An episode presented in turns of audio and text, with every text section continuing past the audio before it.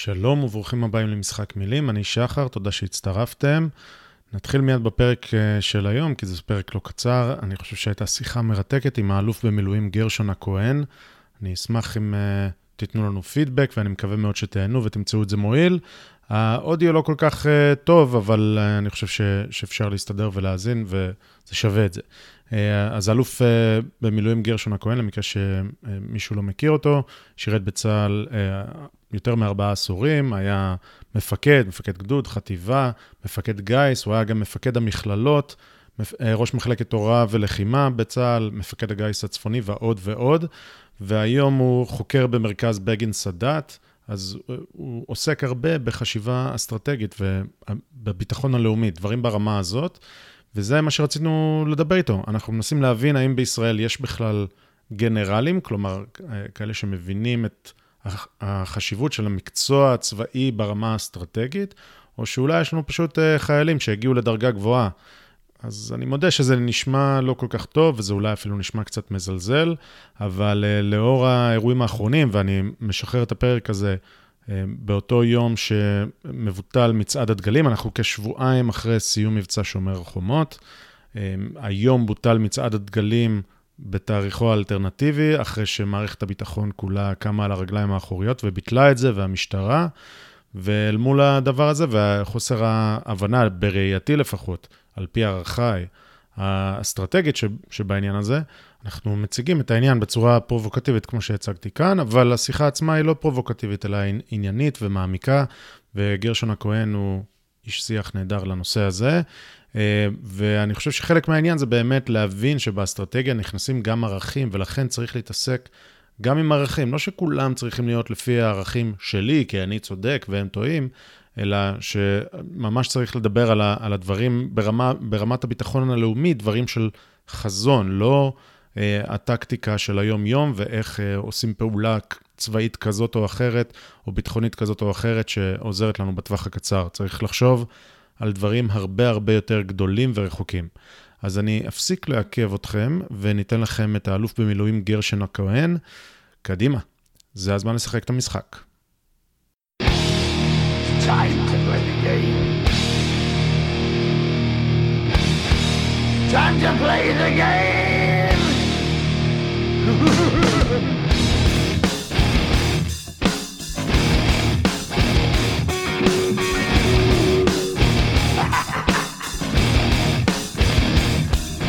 It's all about the game and how you play it. All about control. And if you can take it, all about your debt. And if you can pay it, it's all about pay. And who's gonna make it? שלום וברוכים הבאים למשחק מילים, אני שחר ואיתי זוהר, מה נשמע זוהר? שלום, מה שלומך? מצוין, אני מזכיר שזה הפודקאסט שבו אתה ואני מנסים להישמע יותר חכמים ממה שאנחנו ולא מצליחים. פשוט לא מצליחים. שאם תחשוב על זה, אפשר לפרש את זה לשני הכיוונים. חשבת? הבנת? כן. יופי. Uh, היום אנחנו מארחים איתנו את האלוף במילואים, גרשון הכהן, אהלן. שלום. אהלן, ערב טוב, בשבילי ערב, כן. בשבילך ערב, כן, אנחנו נזרום איתך. Uh, שמחים מאוד שבאת, ומקווים שיש לך המון זמן כדי שנדבר uh, לעומק על הרבה מאוד דברים. כן. כן, הרבה דברים שרצינו לדבר איתך כבר מזה זמן, שמחים מאוד שיש לנו את ההזדמנות. לדבר על, לא יודע, על קצת על אסטרטגיה, קצת על... תפיסה ביטחונית וכולי, נצלול לדברים עוד מעט. לפני שנצלול, יכול להיות שיש כאלה שלא בדיוק מכירים אותך, אז uh, ניתן לך את הבמה להציג את עצמך בקצרה, ומשם uh, נתחיל. Uh, שלום, אפשר למצוא עליי בוויקיפדיה חלק נכון, חלק fake news, כמו כל דבר. אני בן הארץ הזאת, הוריי בני הארץ, משפחה דתית, חלוצים, אה, עסקו הרבה בהוריי וסבותיי, עסקו הרבה ביישוב הארץ, במפעלים ציוניים, בעלייה. אה, עשיתי המון תפקידים בצה"ל, גם הייתי, אני חושב, יותר מרוב הקצינים שאני מכיר בצה"ל, יותר מאלופים אחרים, מהמון סיבות, אה, בין היתר מכיוון שב... עד תפקיד אלוף משנה התקדמתי מאוד מהר, אחרי זה התקדמתי מאוד לאט. אמ, מה למי שאוהב את התפקיד, זה כמו לגמור ארטיק לאט. אתה גומר אותו מהר, נגמר לך. אני תמיד אומר למי שמתקדם לאט, תהנה. מי שמתקדם מהר יגיע לקצה לפניך. דווקא הרבה פעמים הקצינים הבכירים אומרים שעד אלוף משנה זה היה כיף, ואחרי זה אתה יושב במשרדים, אבל לא יודע, יכול להיות שיש אה, לא דעות שונות בנושא. תלוי מה עושים עם זה. אוקיי. אה, וחוץ מזה למדתי פילוסופיה וספרות השוואתית, ועוד המון אה, דברים אני יכול לספר לעצמי, מאמין בעבודת כפיים כאירוע מטהר, ממש טולסטוי ואלף דלת גורדון. בואו נתחיל. אני, אני יכול לשאול, היום אתה, אתה קורא לעצמך בן אדם דתי, או, ש... או שאתה מחשיב את עצמך כחילוני? לא, אני טוען שחילוניות היא אירוע מאוד מצומצם במדינת ישראל, אולי חמישה אחוז. ברגע שנתנו לבני ברק להגדיר מיהו דתי ויש קריטריונים, אז uh, המנעד של דתיים הוא מאוד מאוד uh, מצומצם ומוגדר. אבל ברגע שאתה פותח אותו וקובע שיש גם נושאי שב... נושאים בשבת שהם דתיים, זה נפתח. אה, בואו נגיד את זה אחרת. אני מכיר הרבה משפחות שהילד, משפחות דתיות, התחיל לנסוע בשבת ונפלו עליהם השמיים, אבל לא ראיתי משפחה דתית שהבן שלהם העסיק עובדים ולא שילם להם בזמן ונפלו עליהם השמיים. וזה מצווה וזה מצווה. אה, אני בהחלט אה, מאוד מקפיד לשלם לאנשים בזמן וכמו שצריך, לא רק מכיוון שאני אחלה בן אדם, אלא מכיוון שאני אראה אלוהים. זאת אומרת, בסוף תשאל אותי מה אני, אני אראה אלוהים. הבנתי. אוקיי, אוקיי יפה. תודה מעניינת. והיום אתה עדיין חוקר במרכז בגין סאדאת למחקרים אסטרטגיים, כן. נכון? כן, כן. אה, ותפקידך האחרון היה מפקד גיס, או מפקד גיס במילואים עדיין? לא, היום אני אה, במילואים באגף המבצעים, אני עושה עוד המון okay. אוקיי. מילואים במערכת התרג...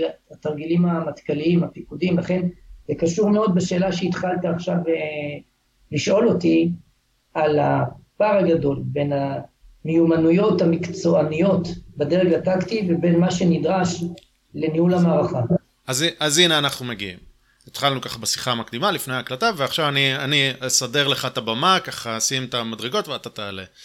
אה, אני, בלי לדבר יותר מדי על שירותי הצבאי, היה לי שירות צבאי אה, משמעותי במשך מספר לא קטן של שנים, ו, אה, והתחושה שלי גם תוך כדי וגם מאז שהשתחררתי, היא שהעיסוק שלי והעיסוק של מפקדיי היה תמיד הרבה מאוד ברמת הכשירות הפרטית הקטנה אם זה ברמת, ה, אתה יודע, איפוסון למטרות, או רמת המפסק כזה או אחר, או להכיר מכשיר כזה או אחר, אה, ו, ודברים כאלה שאני אקרא להם אימון פרט, ו, וההכשרה של, אני הייתי קצין, ההכשרה של המודעות ורמת העיסוק ברמות הגבוהות יותר, בטח ברמות אסטרטגיות, ואולי אני, אני מדבר גם על הרמות שהן מעבר לרמה של הכיתה והמחלקה, אלא אנחנו מדברים על מעל, היה אם לא אפס, אז שואף לאפס, וה...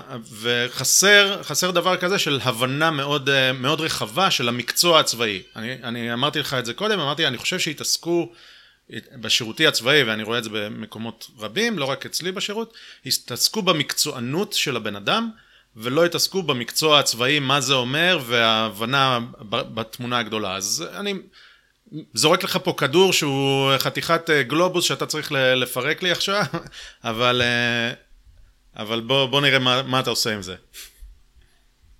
נתחיל, בסדר? קדימה. זאת שאלת יסוד אה, שמעסיקה את כל המוסדות להכשרה גבוהה. וביקרתי בכמעט כל המוסדות לביטחון לאומי שמכשירים שם קצינים מצטיינים מהדרג הטקטי במעבר שלהם לדרג המערכתי-אסטרטגי. זה בדרך כלל נקרא מכללה לביטחון לאומי, או כמו שזה נקרא בלונדון, שזה אחת, המכל... המכללות הטובות והמתקדמות ביותר, Royal College of Defense Studies, פעם זה היה נקרא Royal College of War, אבל היום לא נעים לי להגיד שמדברים על war, הכל נהיה defense. defense זה משהו במילים של political correctness, מדינות לא רוצות להגיד שהן מלמדות מלחמה. בין היתר מעניין שכוכבי שינה את בית הספר לפום של המג"דים ומפקדי הטייסות לבית ספר למלחמה. אה, וזה קשור בשאלה שאמרת, חייבים ללמוד מלחמה. אני אתחיל את העניין הזה מאנקדוטה מאוד קטנה, משמעותית. לפני כמה חודשים הלך לעולמו יהודי מברית המועצות, ששמעתי אותו ברדיו ולא הצלחתי לקלוט את השם שלו. הוא היה כנר בינלאומי, והגיע לארץ, וכשהוא הלך לעולמו הקליטו ראיון איתו מלפני כמה שנים, הוא הלך לעולמו כמעט בן מאה. ושאלו אותו, מה אתה יכול לספר על הקריירה שלך? הוא אמר, אני לא עשיתי קריירה, אני עשיתי מוזיקה. עכשיו, זה עניין מהותי ביותר. קאסם סולימני למשל, לא בא לעשות קריירה, הוא בא לעשות אה, מה שהם קוראים התנגדות ומלחמה ואת כל הרעיונות של משמרות המהפכה כשליחות חיים. כשאיש כמו גבי אשכנזי מדבר על במשמרת שלי, בא לי להגיד לו, הלו, אתה לא שומר מעל, שומר מעל עושה משמרת, נהג קטר עושה משמרת, פועל ייצור עושה משמרת, מצביא, בא למשימת חיים, זה ממש אחר ממשמרת. איך אני רואה את ההבדל? פועל ייצור בא למשמרת, חסר לו שהוא יעשה משהו אחר ממה שציפו ממנו. מצביא בא לתקופת שירות, מה שהוא קורא משמרת, אם הוא לא שינה כלום, אם הוא לא התמודד בכלום משהו אחר ממה שעשו אחרים, אז הוא לא מילא את שליחותו. זאת אומרת, הוא חייב להביא את כל אישיותו לעניין הזה. והשאלה הגדולה היא איך מכינים לזה, אבל, איך עולים לעניין הזה. אבל גרשון, בוא אני שנייה, אני שנייה אדחוף פה חזרה. אם קודמיי היו מאוד טובים, למה שאני לא... לא, למה שאני אחליף אה. סוס מנצח? לא, לא, לא, נהדר. השאלה הזאת היא שאלה מעולה, והיא מסבירה את הכישלון של לימודי אסטרטגיה בכל האקדמיה. מה הבסיס של האקדמיה? במיוחד נגיד בטכנולוגיה, זה יכולת ההכללה ועל התבססות על החזרתיות של חוק טבע שיש לו קביעות. מטוס ממריא ונוחת, אה, זה נראה לנו מובן מאליו ולא פלא, כי חוקי הטבע שגרמו לו להמריא אתמול, בהנחה שהכל תקין, יגרמו לו להמריא גם היום ומחר, ולנחות בשלום גם היום ומחר. אומרת, הנחת היסוד של מהנדסים, שהם מבוססים על ידע שיש בו רצף. ולכן לחנך מהנדס זה סיפור אחר מלחנך אדריכל. המבחן של מהנדס זה שהוא בנה גשר והגשר עומד. המבחן של אדריכל זה משהו אחר. איך אומרים? טעויות של רופאים, קוברים אותם, טעויות של אדריכלים עומדים וכולם רואים ומשתאים. זאת אומרת, הטעות של האדריכל היא טעות אחרת. היא לא טעות בזה שהמבנה לא עומד, הוא יכול לעמוד ולא למלא את הפונקציה. אתה בונה נגיד מול, קניון אה, לקניות, והוא לא מושך את האנשים. ולפעמים זו טעות אדריכלית שגורמת לו לא למשוך את האנשים. אה, והוא עומד. כלומר, המהנדס יצר את הבניין, הוא עומד, אבל הוא לא עושה את הפונקציה שהוא היה אמור לעשות. האדריכל היה צריך לחשוב על זה ב-level אחר בכלל, לא level נכון. אה, מבחינה זאת הם שונים לחלוטין במבחן התוצאה. מבחן התוצאה של המהנדס הוא בפיזיקה, מבחן התוצאה של האדריכל הוא בחיבור של הפיזיקה, והוא חייב להבין פיזיקה, אבל בחיבור שלה לתהליכים שיש בהם אירועים של בני אדם עם תודעה ורוח. וזה שבני אדם לא הולכים אחרי משהו, כן הולכים אחרי משהו, קשה מאוד להנדס את זה. אז, אז באנלוגיה הזו קאסם סולימני הוא מהנדס? הוא אדריכל. הוא אדריכל.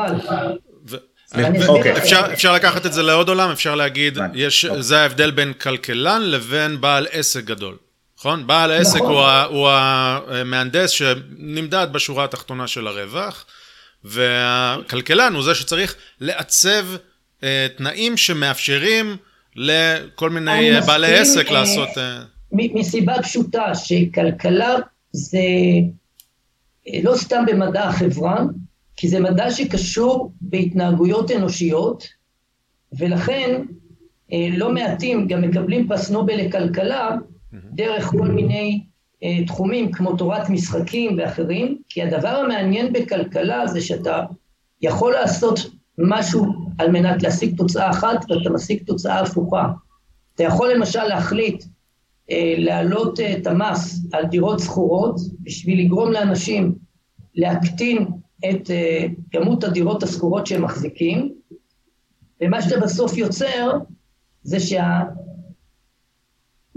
של מס גבוה יותר מועבר מהמשכיר לשוכר, ואז מחיר ההשכרה גבוה, ופגעת בשכבות החלשות. בעוד שרצית לעשות להם סוג של סיוע דרך ההחלטה הזאת. זאת אומרת, החלטות כלכליות, כמו החלטות אדריכליות בעיצוב עיר, הן לא החלטות שניתנות למבחן תוצאה הנדסי. נגיד אני רוצה לחדש את החנויות ברחוב דיזנגוף, כי אנשים, על פי הטבע של אה, הצורך בלבוא עם אוטו לחנייה ולקנות בקניון שיש לו חנייה, קונים נגיד בישראל בין תל אביב לחיפה בקניון שפיים, ואז האיש מדיזנגוף אה, מאבד קליינטים, אני יכול לדוגמה להפוך את דיזנגוף למדרחוב, שיהיה בו תנועת אנשים וימשוך את האנשים לבוא ואז אני אגביר את הקניות. אני יכול להוריד את הארנונה לסוחרים, מה שיאפשר להם להתמודד בתחרות עם קניון שפיים.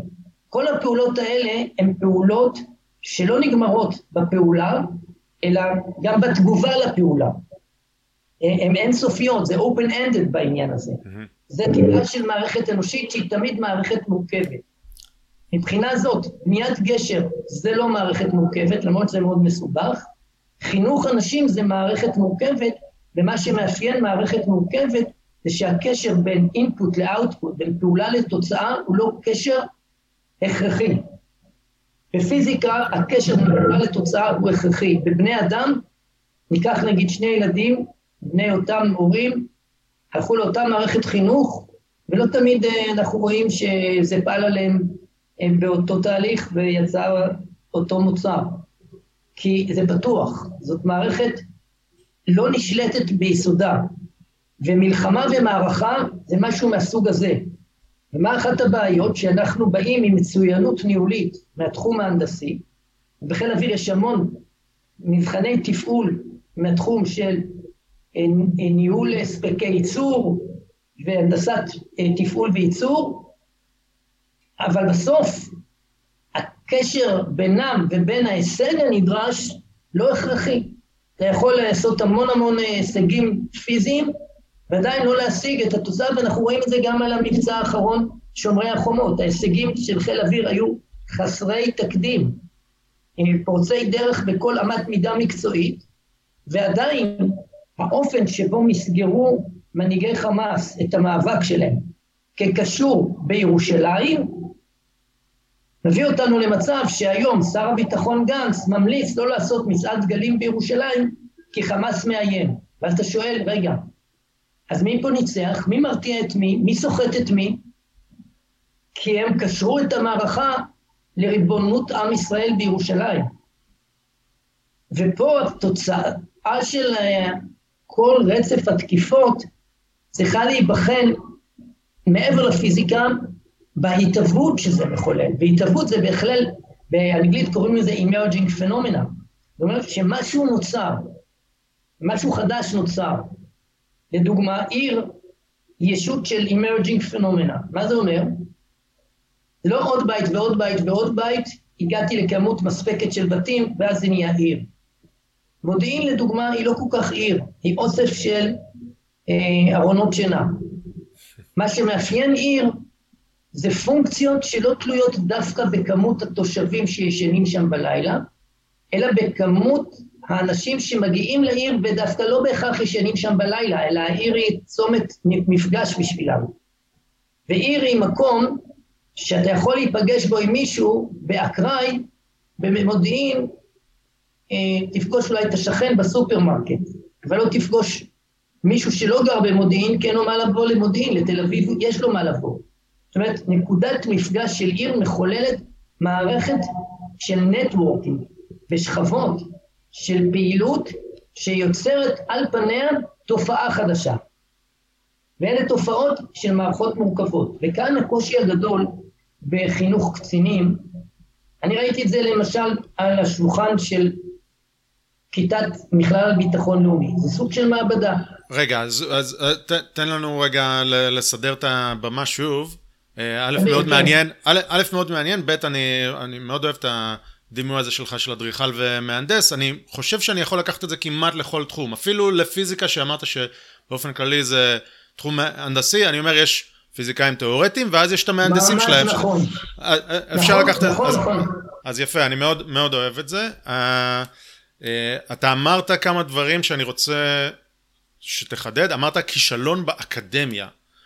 כלומר, כל האקדמיה? בתחום הזה של לימודי אסטרטגיה, הם נמצאים במבוי סתום. ואני אסביר בכל למה. העולם. בכל העולם. אה, כי המפתח של לימודים באקדמיה זה הרעיון שיש איזשהו אה, מערך לימוד שאני דרכו יכול לשכפל פס ייצור שמכשיר אנשים. זאת אומרת, יש לי סוג של ידע שאני יודע איך להעביר אותו, ואני מאמין שמי שיעבור אותו ואני אעשה לו את המבחנים המתאימים, הוא כשיר. ככה זה גם לאמן טייס. סילבוס. פעולה מאוד ניתנת למדידה. יש לה מבחנים תפעוליים מאוד ברורים, ומדריך טיסה יודע להגיד בחור כשיר או לא כשיר. לעומת זה, בית ספר לאדריכלות, גם אם הבן אדם הצליח, לא אומר שהוא יצליח בעתיד. הכשרתי מהנדס ובחנתי אותו בידיעת כל מה שהוא צריך לדעת ולהקפיד עליו, זה די מבטיח שמה שהוא יעשה יעמוד במבחן הפיזיקה. לעומת זה, אדריכל יכול לעשות חרבונים לא אה, צפויים. אה, אפילו אדריכל גדול שהגיע להישגים, הפרויקט הבא שלו יכול להיות כישלון. אותו דבר במאי סרטים. שפילברג בסרט הבא שלו יכול לעשות משהו שאתה לא מבין אה, בכלל איך זה שפילברג. והגדולה של שפילברג זה שהוא יודע שכל פעם מחדש הוא מתחיל מההתחלה. שהרצף של ההצלחות שלו יכול להפיל אותו. ולמה זה קורה? כי בתחומים האלה של אומנות ומערכה יש משהו ייחודי. זאת אומרת, ההבנה שאין פה איזושהי יכולת להעמיד ידע גנרי, זה קטסטרופה לאקדמיה, כי האקדמיה מעמידה ידע עם הבטחה שמי שרכש אותו יהיה כשיר לעשות בהצלחה את הדברים הבאים. אותו דבר מנהיגות. לא רק שאין לנו סט כללים למנהיגות, שמי שרכש אותם יעלה על הדרך הנכונה ויתגלה כמנהיג, אלא גם אדם מנהיג שהצליח ביום שלמחרת, בגלל אפילו הצלחתו, הוא יכול לא לקלוט כל מיני דברים שמשתנים, המערכת משתנה, הוא יכול להיות uh, לא רלוונטי. זאת אומרת, היית אתמול מנהיג, אתה לא מנהיג היום. לעומת זה, היית טייס אתמול, אתה טייס היום, אה, אולי ירדת במיומנות, תתאמן, אתה טייס. היית רוכב אופניים, תתאמן, אתה רוכב אופניים. אומרת, זה סוג של מיומנות שמכיוון שהיא כל כך קשורה בסוג של אה, דיאלוג עם סביבה, אה, חיכוך עם סביבה, הסביבה משתנה, אתה חייב להשתנות, אתה לא משתנה, אתה אובסוליט, אתה נופל. זה במידה רבה מה שקרה לצה"ל לקראת מלחמת יום כיפור. סאדאת יצר רעיון מלחמה חדש לחלוטין, וצה"ל בא למלחמה הזאת כאילו זה היום השביעי של מלחמת ששת הימים. הראשון שקלט שקורה פה משהו דרמטי, ובגלל זה גם כאילו נפל ברוחו עד כדי מחשבה להפעיל את האמצעים המיוחדים של גרעין וככה, זה היה משה דיין. ואני טוען שהוא היה הראשון שקלט כי הוא היה הכי אינטליגנטי, ואולי טוב שאחרים לא קלטו. אבל לקלוט שמשהו אחר מתרחש, וכל מה שידעת מחייב בחינה מחדש, זה אה, דבר שתובע סוג של אה, אה, שיעור קומה של בן אדם, חס, אה, שהוא לא דבר רגיל. אוקיי, okay, אז אני חושב שצה"ל מתעסק לא מעט במנהיגות, הוא שם לב שזה משהו שצריך להמשיך לעבוד עליו, ויש לו קורסים למנהיגות, והוא מדבר על מנהיגות, ויש תלפיות, זה, זה בכלל מכללה למנהיגות והכל, אבל הוא לא שם לב, הוא לא שם לב לאומנות שדיברת עליה קודם. כלומר, הוא מדבר על מנהיגות, הוא לא שם לב לאסטרטגיה, ואין, אני לא מכיר, לפחות לא בדרג הזה. ועכשיו בוא נחבר לאיפה שעצרתי אותך קודם. התחלת לדבר על מב"ל. אפשר רגע להסביר מה זה מב"ל, ובאיזה דרגה מגיעים לזה, ואם יש משהו שמזכיר את מה שאתה הולך לדבר עליו לפני מב"ל. מה זה מב"ל? מחלה ביטחון לאומי. ביטחון לאומי, התפקיד שלה, לא תמיד מגדירים אותו כך, אבל ברוב המקומות בעולם מגדירים אותו, כפי שאני מציג, לקחת את הבן אדם שהיה קצין מצטיין בדרג הטקטי ולהפוך אותו לגנרל. לדוגמה, כשאיתי וירוב, שהוא היום אלוף, הגיע למכלל ביטחון לאומי הבריטית בלונדון, אז הוא רצה לעשות גם תואר שני בקינס קולג'.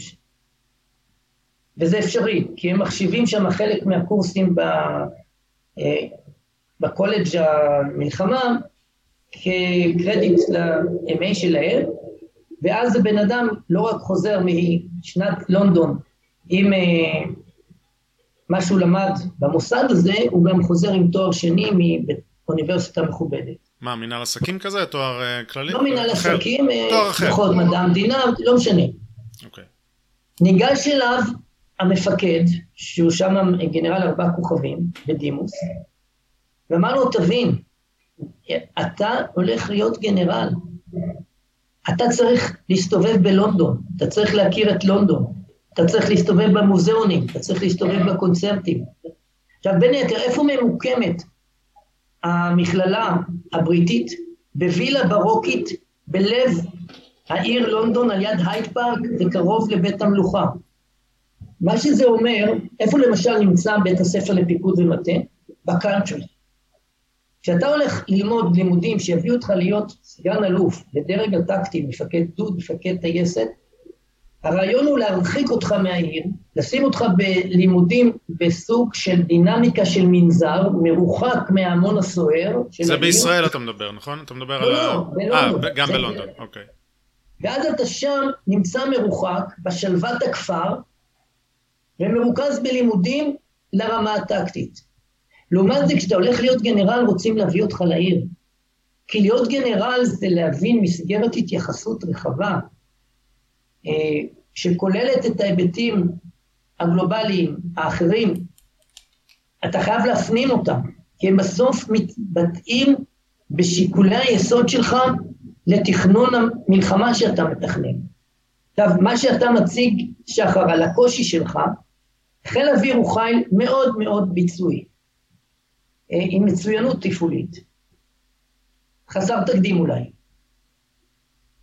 אבל בכל השאלה של איך הוא עובר מעבר להצטיינות בתור קבלן פיצוצים, לשאלה את מה לפוצץ, מתי לפוצץ, באיזה סדר עדיפויות, אלה שאלות אחרות לחלוטין. אני אתן לכם דוגמה מתחקיר שאני הובלתי. אחרי צוק איתן אני תחקרתי את הרמה המערכתית את הפיקוד ושליטה, והגעתי להבנה שהיו בצוק איתן שלוש מערכות.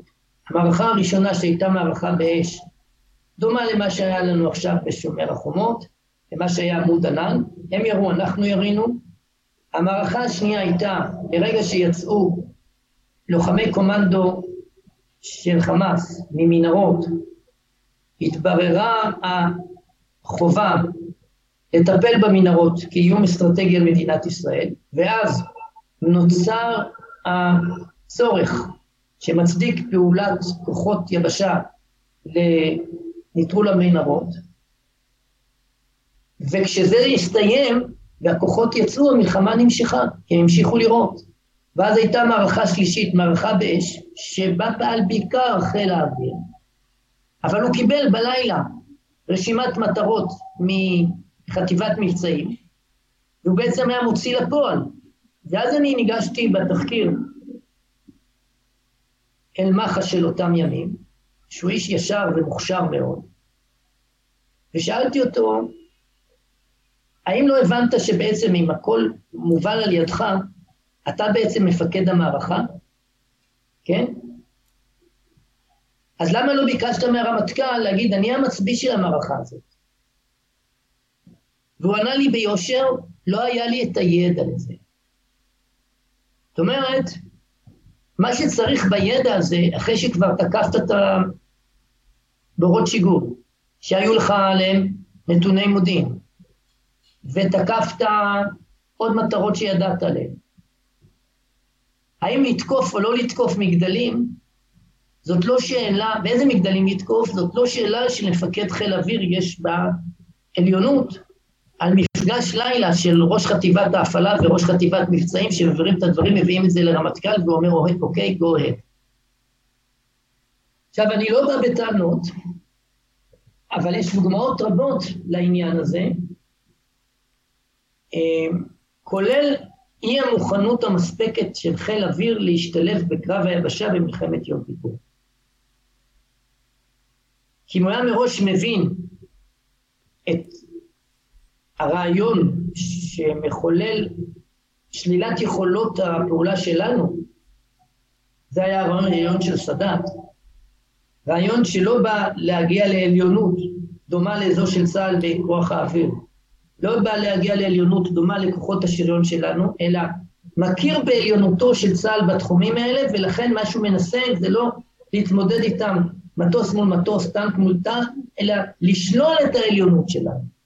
זה היגיון אחר, וסאדאת עשה את זה בגדול, זה היה יצירתי מאוד. אם חיל האוויר היה מבין את זה, הוא היה נערך אחרת. אבל גם הוא, בתוכניות המגירה שלו, עדיין היו אה, תוכניות תקיפה שבאו מה... ממבצע אה, מוקד. נהדרת של מבצע מוקד ביום, בששת הימים לתקוף שדות תעופה. מה שגם לא היה רלוונטי, כי מטוסים היו בתוך דת"קים, אני לא ראיתי בחיים דת"קים כמו איך שראיתי במצרים, כמו בפאיד למשל, במלחמת יום כיפור. והייתי שם חייל. זאת אומרת, זה דת"קים עם מטר בטון ענקיים, זה לא תקיפות האוויר של ששת הימים, שאתה עושה גיחה מעל המסלול, רואה את המטוסים בצד, ונגמר ה... אה, כן. נגמרת להם הטייסת. אז, אז רק נגיד, דת"קים זה דירים תת-קרקעיים, ששם שמים uh, מטוסים כשהם uh, ממתינים, מתדלקים, מתוחזקים, ובמלחמת יום הכיפורים חיל האוויר יצא למכת פתיחה uh, uh, ניצחת, שקראו למטוס הזה מבצע דוגמן 5, ואולי יש הרבה אנשים שלא מכירים אותו, כי הוא פשוט היה כישלון חרוץ, הוא היה קופי פייסט עם התאמות כמובן של מבצע מוקד, שמבצע מוקד כולם מכירים כי זו הייתה הצלחה נהדרת ושם תפסנו אותם בהפתעה והשמדנו חילות אוויר של שלוש מדינות וכולי וכולי ודוגמן חמש פשוט היה מעבר שליחה לגובה האריות לכישלון מוחלט או כמעט מוחלט אה, פשוט אה, חשבנו uh, מה שלא שבור בואו נעשה אותו שוב, או אתה יודע, הצלחנו פעם אחת נעשה את זה עוד פעם, בלי, בלי ההתאמה כמו שאמרת. ובין אז... היתר לשבחו של בני פלץ צריך לומר, שאחרי המלחמה הוא קלט את גודל הברוך, הוא קלט עוד משהו חסר תקדים, לדעתי הוא יצר את התנאים לסטארט-אפ הראשון בתבל. כי מה שהוא עשה, במקום לקחת את הלקחים ולהמשיך באותה פרדיגמה בתיקוני טלאים, הוא נתן לצעירים, יונתן נרנר, אביהם סלע, אנשי חכה בסוגיהם, ללכת על רעיונות חדשים, ואלה היו רבי סרנים שהובילו פריצת דרך, שאיתה בא חיל האוויר ל-82, 1982, ללחימה במערכת ההגנה האווירית בבקעת הלבנון, והשיג עליונות חסרת תקדים, מוחצת, גם כן הישג אדיר. ולמה זה היה סטארט-אפ? מכיוון שהם עבדו בצוות, צוות שכולל ביחד טייסים, אנשי חקר ביצועים, אנשי מודיעין, אה, אנשי אמל"ח, והם יצרו מודלים כולל אה, חקירת ביצוע על אימונים בשביל לשכלל את שיטות הביצוע, אה, ובואו לא ניכנס לפרטים, אבל זה בהחלט אה, אירוע שהרוסים, כי אני נפגשתי עם רוסים שנים אחרי זה, ייחסו לעליונות של צה"ל אמצעי לחימה שעדיין לא היו לנו, היום יש לנו, של יכולות שיגור מרחוק אה, שמתבייתות, אה, וההצלחות היו עניין של עבודת צוות של צוותי, מה שנקרא צמ"ה, צוותי מחקר אופרטיביים, שיכלו להוביל את האיש באוויר אל מטרה כשהם נמצאים בתל אביב. זה בהחלט אה, רעיון חדש להפעלת כוח אווירי, והוא רעיון ארגוני.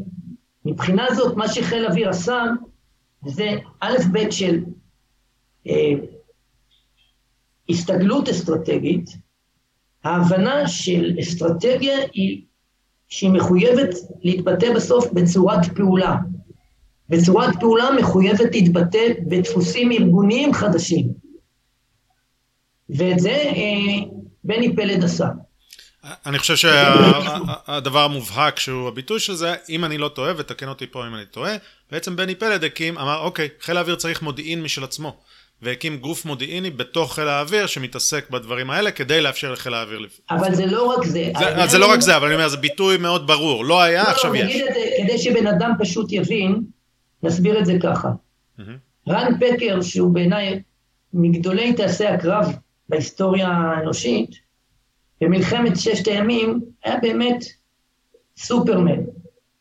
שולחים אותו לארדקה, המודיעין שלו זה מפה 1 ל-250 אלף, הוא עושה גיחה מעל השדה, הוא בעצם הקמ"ן, הוא מתכנן את התקיפה, הוא בעצם המתכנן, הם נכנסים לקרב אוויר, הוא בעצם השולט, והוא גם המבצע. את זה ביום כיפור אי אפשר היה לעשות. הווירטואוזיות הזאת נשללה מאיתנו, כי אתה לא יכול לשהות באזור המטרות בפרק הזמן שנדרש למה שעשה רן פקר בששת הימים. כי אתה חוטף אה, את אש האלגנה, טילים ותותחים, ואתה נופל. מה שבעצם סידר הרעיון המוביל של בני פלד עם אביהם סלע וחבריו, זה שהם הבינו שהטייס חייב להימצא זמן קצר מאוד מעל אזור המטרות, הם מטפלים במטרות ניידות, כך שאם יש לך תצה מהבוקר ואתה יוצא לגיחה עם התצה מהבוקר, זה לא עוזר לך, כי המטרה כבר זזה, זה יכול להיות מקם של SA6 וזה יכול להיות המשגרים של SA6. ואז אתה צריך מודיעין אונליין שנמצא בתל אביב, ויש לו קישור אונליין אל המטוס בשמיים, כדי להביא את הטייס אל המטרה מתוך חקירה שמתקיימת בצוות חקירה בתא חקירה בבונקר בתל אביב, לא בשמיים. זאת אומרת, הטייס במקום הזה הפך מהאיש שמסדר את הכל לחוליה שבסוף לוחצת על הפיקל ומשחררת פצצה, כשכל המערכת החוקרת והמנתבת את העניין נמצאת שם. להביא את זה לעוד יותר אבסורד, גדעון לוי בעיתון הארץ, בתקופת עופרת יצוקה, כתב מאמר בעיתון הארץ, אימא של טייס, איך את ישנה בלילה אחרי מה שהבן שלך עושה? כאילו עושה דברים רעים. ואני אמרתי אז למפקד חיל אוויר, אם היה יודע איך זה עובד, הוא היה אומר, אימא של משקף עופר בן 19 שיושב בבור חיל אוויר, איך את ישנה בלילה? כי בעצם הטייס לא רואה את המטרה, בטח לא בלילה, הוא מקבל חקירת מטרה שנעשית על ידי אה, ילדים שיושבים על מסכים, מעבדי נתונים, שהם גם מפעילים את המטרה. ההחלטה בסוף אם זאת מטרה מופללת או לא, נעשית שם. הטייס מקבל נ"צ, מתקתק את זה על הנתונים שלו ומשחרר פצצה. הוא חייב לסמוך על שיקול הדעת שלהם מאחור. זה סיפור אחר לחלוטין. והשורה התחתונה, יש פה נטוורקינג של מערכת. אוקיי, okay. אז אני רוצה להחזיר אותנו למב"ל דרך זה. Uh, בעצם אתה, אתה מציין את בני פלד לחיוב, הוא עשה פה, הוא הבין שצריכה להיות שינוי פרדיגמה, הוא עשה פה הוא שינוי מבני. כש... נכון, זה, זה, זה בהחלט שינוי פרדיגמטי ראוי ללמידה, והוא תוצאה של הכישלון של אה, מוטי הוד, שהוא היה מפקד חיל אוויר עד מאי 73. בני פלד קיבל את חיל האוויר במאי 73 ונכנס איתו למלחמה, ואיך אומר לי רן פקר? לא מצאו את המפתח של הכספת, ואמרתי ששם היו דפי המטרה לכל מיני מטרות, ואמרתי תודה לאלוהים שלא מצאו את הדף, את המפתח, כי ממילא דפי המטרות לא רלוונטי. כי זה לא SA2 שהוא כמו גשר, יש תצ"א והוא שם נמצא, והוא היה שם שלשום והוא יהיה שם גם מחר. ואז אתה מוציא מהכספת ואתה הולך לעשות משהו יעיל. אתה מחפש את עצמך באפלה, כי הוא לא שם. כן, דברים ניידים. הזה הוא ברוך אה, בבסיס תפיסת ההפעלה. אז, אז בוא, בוא באמת, אז, אז בני פלד עשה את השינוי פרדיגמט, ואתה מציין את זה שוב, לחיוב, אתה אומר, היה צריך והוא עשה את זה, ועכשיו אני בא אליך מהצד השני, אני אומר, בעצם יצרת מרן פקר שהוא צריך להבין, מנהיגות, צריך להבין מה הוא עושה שם, הוא צריך להיות הקמ"ן של עצמו, לנהל, להיות השולט, לעשות זה, ולדעת לעשות קרב אוויר ולפגוע את הפצצה.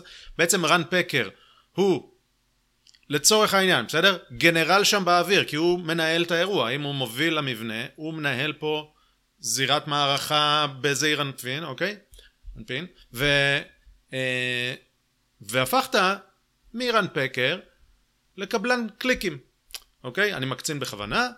כל מה שתיארת זה הבורג, ואנחנו מדברים על טייסים, אבל אני אומר אה, באופן כללי וגורף. בעצם המטה, בגלל שינוי הפרדיגמה הזאת, לא רק בחיל האוויר, באופן כללי, אמרת חטיבת המבצעים וזה, המטה מאוד מאוד חזק. זה יכול להיות איזשהו מעבד נתונים בין 19, זה יכול להיות אולי איזה רב סרן או סגן אלוף, ויודע מה, אולי ראש חטיבת המבצעים, אבל הם מסדרים את ההיגיון, ובקצה אין לנו, אה, ואתה תגיב לזה, יכול להיות שאתה לא מסכים איתי וגם לא בטוח שאני מסכים עם עצמי, אני מנסה לתת פה איזה טיעון לא, לא, לא, השיחה. אה, בקצה נמצאים קבלני הפיצוצים, כמו שקראת לזה, אם הם באוויר, אם הם מהים, אם הם על הקרקע, ו- והם לא מבינים, ועכשיו אני מחבר למב"ל, אמרת מב"ל גנרלים, זה אלופי משנה ותתי אלופים. יופי, רגע, רגע, אני אגיד לך עוד משהו. אוקיי. וגם הדבר הזה, שאנחנו עליו דיברנו, שיש אה, עבודה ברשת בין אלה שיושבים אה, בבור בתל אביב לבין אלה שבאוויר, גם הם נמצאים בתחום הטקטי.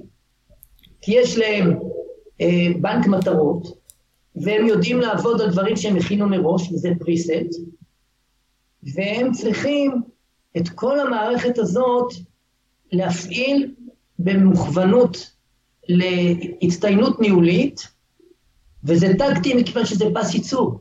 זה אומנות פס הייצור, והתחקירים אחרי התרגילים האלה, או אחרי המבצעים האלה, הם תחקירים של מנהלי פס ייצור, שרוצים לראות איפה צוואר בקבוק ומה מסביר. אה, נגיד, רצינו אלף מטרות ליום, הגענו ל-250, אז אתה צריך לבדוק איפה היה לך באג בתהליך, או שפצצות לא הגיעו למטוסים, או שמטרות לא הגיעו לטייסת, וכך הלאה. לעומת זה, השאלה הגדולה היא, אני אתן לכם דוגמה פשוטה. ניהלתי תרגיל שנת 2001, תרגיל מטכ"לי. מפקד חיל האוויר דן חלוץ. תרגיל מול סוריה, וזאת סוריה של הימים הטובים, שיש בה את כל מערכת הצבא הסורי, שהיא איום רציני על ישראל, ויש חילופי אש, ועדיין לא ברור אם יש מלחמה. והסיפור שאני שם בהערכת מצב רמטכ"ל, אני גם דרג מדיני, גם אה, קובע את התרחשות התרגיל, גם בפרטים, גם במסגרת התייחסות הכוללת, זה שהשגריר האמריקאי נשלח על ידי נשיא ארצות הברית אל הנשיא אסד, לבדוק אם אפשר לעצור את ההידרדרות, והאמריקאים ביקשו מצה"ל, זאת אומרת במדינת ישראל, לא להיכנס לתקיפה מסיבית לפני שהשגריר מברר את היכולת לעצור את זה בטרם זה גולש למלחמה. דרישה הגיונית. ומה אומרים? השגריר יפגוש מחר בשמונה בבוקר את אסד בארמון הנשיאות. מה זה אומר על מטס הבוקר ב-6 בבוקר? חלוץ אומר, ומה עם מטס הבוקר? כי יש לו אנשי מילואים, יש לו מטוסים, מטס הבוקר מוכן, מוכן באופן תפעולי של הנדסת ייצור. כדי למצות את היום, אתה צריך בשש, איך שעולה היום, אתה צריך את מטס הבוקר, וזה מאות גיחות, אם לא עשרות גיחות. אז הוא אומר לי, מה עם מטס הבוקר? אני אומר לו, לא הבנת, אין מטס בוקר בשש בבוקר, הכל תלוי בתוצאות אה, הפגישה של אה, השגריר. אז הוא אומר לי, אז מה אני עושה? הוא אומר לי, תקדים לי את הפגישה של השגריר לארבע בבוקר, כדי שמטס הבוקר יוכל לצאת בשש.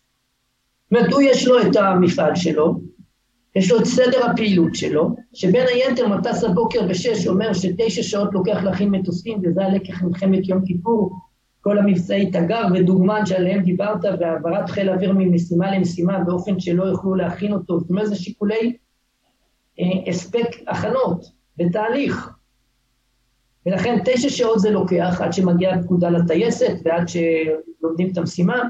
זה אומר שחיל האוויר צריך לקבל את הפקודה בתשע בערב, כדי שבשש בבוקר יהיה מטס הבוקר, ולכן מטה כללי צריך לתת את הפקודות לחיל אוויר, לפחות לא אחרי שש בערב, כדי שבתשע בערב יצאו פקודות לטייסות. זאת אומרת, זה גאנט ייצור, סכמטי. ומה פתאום קורה בחיל אוויר כשאתה מכניס טריז בתוך תהליך הגאנט הזה, ואומר לא, זה לא תשע בערב, שש בבוקר, אה, שתים עשרה בצהריים, זה משהו קרה. ומה שזה אומר גם, שאחרי התוצאה של פגישת השגריר, צריך לעשות הערכת מצב. אולי המערכת השתנתה, אם היה לך מוכן מטס של 200 גיחות, והתנאים מבחינת לגיטימציה בינלאומית אמריקאית לא מאפשרים את זה, אז אתה לא עושה 200 גיחות. ואיזה גיחות אתה כן עושה? אתה צריך לקחת את כל תוכנית תקיפת היעדים והמטרות ולבחון אותה מחדש מערכתית. זה בהחלט אה, יוצר סוג של דיסוננס כבד לאנשים שמבחן היסוד שלהם הוא המצוינות התפעולית. עכשיו, אני חוזר למכלל ביטחון לאומי, מה אני מקבל במקום של מכלל ביטחון לאומי? אני מקבל אנשים שהצטיינו בתפעול, במוסד, בשב"כ, במשטרה, ביבשה בצה"ל, בחיל הים, בחיל האוויר. הם יושבים סביב השולחן, ומה שבעצם מסבירים להם במעבר לצרכים מערכתיים, זה שהמצוינות שהם רכשו יכולה להיות בעוכריהם אם הם אה, לא יבינו שהיא נדרשת לסוג של השתחררות כדי להבין שהם נבחנים במבחן אחר. זה לא שזה לא חשוב, הידע הזה ימשיך להיות חשוב, אבל הם צריכים להגיע למשהו חדש. בואו נדבר רגע על השר בנט, השר הולך להיות ראש ממשלה, הוא יוצא ממלחמת 2006 ואומר, הבנתי שהיו בעיות ניהול, אני מנהל, באתי לנהל. אותו דבר קורונה. וכתבתי על זה כמה מאמרים על עניין הניהול של הקורונה. בנט הוא איש מהסוג הליניארי, האנליסט שמאמין שכל בעיה, אם היא מגיעה לדד אנד, סימן שמישהו לא ניהל כמו שצריך את העניינים, תעשה reverse engineering, תסתכל על הנתונים, תנהל כמו שצריך, זה יסתדר. התפיסה שלי אומרת, ולא רק תפיסה שלי, יש לך מצבים שבהם לא עניין הניהול הוא הסיפור. אתה חייב פרדיגמה חדשה. תשתחרר מפרדיגמה שממצה את עצמה. אתן לכם דוגמה מעולם הימאות. הייתי בנמל סינגפור עם חניכי המכלל ביטחון לאומי. זה נמל אולי הכי מתקתק בעולם, מתפעל בצורה בלתי רגילה. אבל אם רוצים להבין מה הופך את נמל סינגפור למקור הפרנסה העיקרי של סינגפור ולמקום שהוא בהכרחיות בלתי נמנעת, מה שנקרא indispensable, זה לא דווקא היעילות שלו, אלא העובדה של המוסכמה שנקבעה עוד במאה ה-19, שנמל סינגפור הוא נקודת השחלוף. מה זה אומר? אם יש קונטיינר באוסטרליה, רוצה לשלוח אותו לישראל, ולך שחר יש קונטיינר באוסטרליה, ואתה רוצה לשלוח אותו לאמריקה, אז זה לא שאתה תחכה לאונייה לאמריקה עד שתתמלא, ואני אחכה לאונייה לישראל עד שתתמלא, אתה מעלה את הקונטיינר שלך, ואני מעלה את הקונטיינר שלי על אונייה לסינגפור. האונייה לסינגפור מגיעה עם כל הקונטיינרים לכל העולם, ושם יש hub, ומכל האזור מגיעים קונטיינרים שמשם הם ממוינים לפי נקודות היעד. זאת אומרת, הצומת הזאת היא תוצאה של מוסכמה ששם נקודת השחלוף. מה מאיים עליהם היום? שסין בונה דרכים יבשתיות שיכולות להחליף את התעבורה הימית שנמצאת בסוג של אה, אה, בעייתיות, מסין או מיפן דרך היבשה לאירופה, שהתחממות הקוטב אה, הצפוני, התחממות הגלובוס, מאפשרת ביותר חודשים בשנה לקחת אונייה מיפן ולנוע מצפון לרוסיה, לשוודיה או לצרפת, וזה דרך הרבה יותר קצרה, ואז הם לא צריכים לעבור דרך סינגפור. במקום הזה הבעיה שבה עומד נמל סינגפור היא לא של בוא נהיה יותר יעילים. זאת אומרת, זה לא תשפר את היעילות, כי זה איום של סדר חדש במערכת התעבורה העולמית. לצורך העניין, בדוגמה, במה שדיברת, גם אם הניהול יהיה פיקס והכל יהיה מדהים, עדיין הנמל עשוי לקרוס כי סין החליפה, נכון. או כי, או כי הקוטב הצפוני... כי משהו בגלובוס משתנה, משהו שלא בשליטתך. כן, אוקיי. ולכן הרעיון של ניהול בשינוי, זה לא רק אני בא להיות מנהל ואני צריך לראות איך אני עושה שינוי כדי להטביע חותם, אלא המציאות משתנה. אם לא שמתי לב, כדאי לי לבדוק, כי יש המון שינויים לטנטיים שלא שמתי לב אליהם. תבדוק טוב איפה המציאות משתנה, לא תשים לב, זה יפיל אותך. וזאת יכולת מסוג אחר לחלוטין. זאת יכולת שדורשת בין היתר בתוך צוות הניהול שלי, לא רק את אלה שתמיד מגיעים בזמן לעבודה ומתקתקים בעבודה, אלא גם את אלה שאולי קמים קצת מאוחר וקוראים עיתונים ויודעים משהו על כל מיני התרחשויות לא רלוונטיות בגלובוס, שמחשיבים אותם כלא מעניינות, והם אומרים, רגע, תשים לב, זה יכול להשפיע עלינו.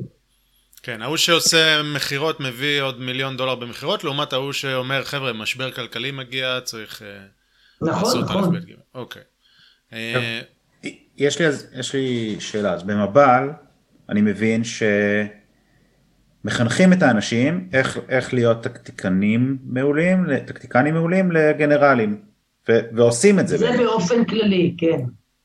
אז אבל אם... זה לא פשוט, כי תחשוב, מה משותף בין גנרל אוויר, גנרל מוסד, גנרל אה, לוגיסטי, איש משטרה, יכול להיות גם, גם שם איש משרד החוץ.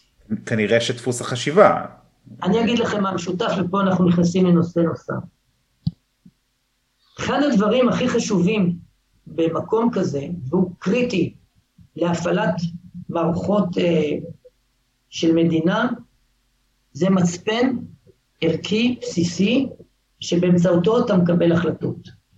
וההנחה היא אחרת לגמרי ממה שמלמדים במנהל ציבורי וכל מדע המדינה, שה-civil servant פועל, בוודאי אם הוא ברמות הגבוהות, לא רק על בסיס ידע מקצועי, אלא גם על בסיס מערכת כוללת של ערכים והשקפת עולם שבתוכה הוא מקבל החלטות.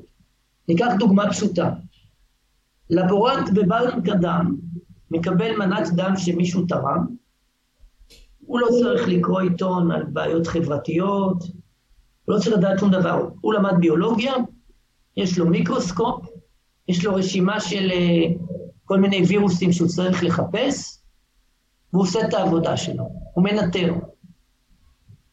מנהל בנק הדם, שמחליט בניהול סיכונים לא לקחת דם של אתיופים בישראל לתוך uh, תרומת דם, יוצרת קטסטרופה חברתית, והוא בכלל ביולוג. שזה משהו שקרה באמת, אני רק אגיד למי שלא כן, לא מכיר. כן. זה בהחלט קרה. זאת אומרת שאני מצפה, הוא סיביל סרבנט, אבל הוא סיביל סרבנט ברמה בכירה, שחייב בבחינה הסתגלותית של המערכת שבתוכה הוא משתלם. והוא יכול להכניס את המדינה לצרות שאחרי זה ראש ממשלה מתקשה לפתור.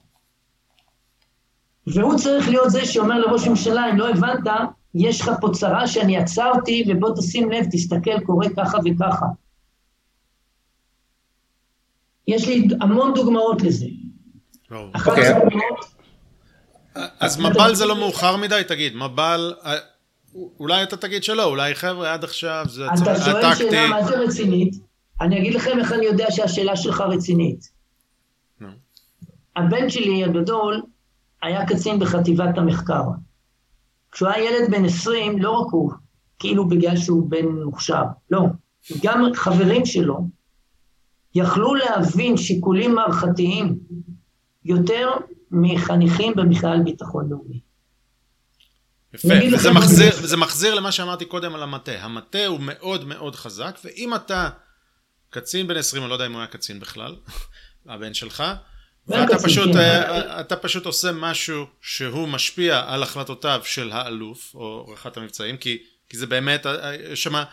יש שם דברים שלפעמים הם, אה, אתה יודע, תמונה של מטרה, אבל יש פה שיקולים אסטרטגיים, ואתה עכשיו צריך לתת המלצה אסטרטגית, או לעשות תוכנית אסטרטגית, ואני די בטוח שהאלופים האלה, או תתי אלופים, לא כותבים בעצמם מסמכים, כן? או אתה יודע, בסוף, בסוף יש מישהו אחר שהוא סגן שעושה את זה. במקרה, ה... לא יודע, בוא נגיד רב סרן, בסדר? איפשהו בין סמל לרב סרן.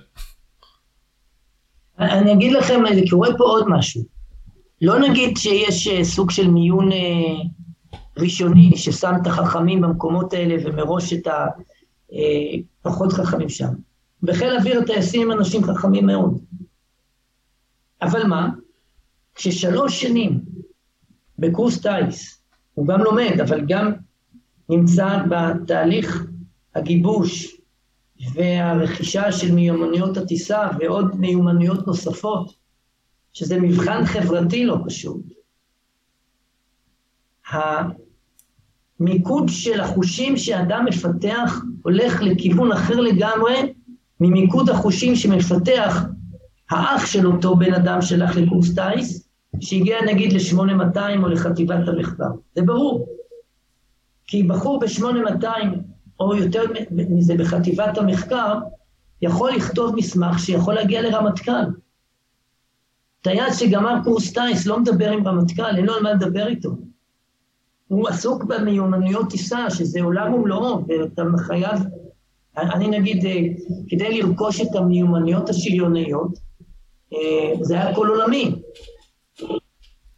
אבל אני חושב שאתה עושה אפילו לעצמך חיים קלים מדי. אני, אני מסכים, מסכים וזה קשה, אבל אפילו אותו טייס או אפילו אותו שריונר יעשה ייתכן ויעשה איזשהו תפקיד שהוא יעבוד עם אותו אה, חייל ב-8200 כלומר גם אה, אולי זה לא עושה לך את החיים מסובכים יותר אבל אני טוען שגם אותו ניקח את הטייס ההוא אוקיי? שמרגיש מאוד כשיר בביצוע תפקידו והוא סיים והוא עכשיו אה, עושה את מה שהוא עושה והוא מאוד אה, זה ואפילו עם ביטחון עצמי מאוד גדול במה שהוא עושה כי הוא, כי הוא ממש טוב בזה.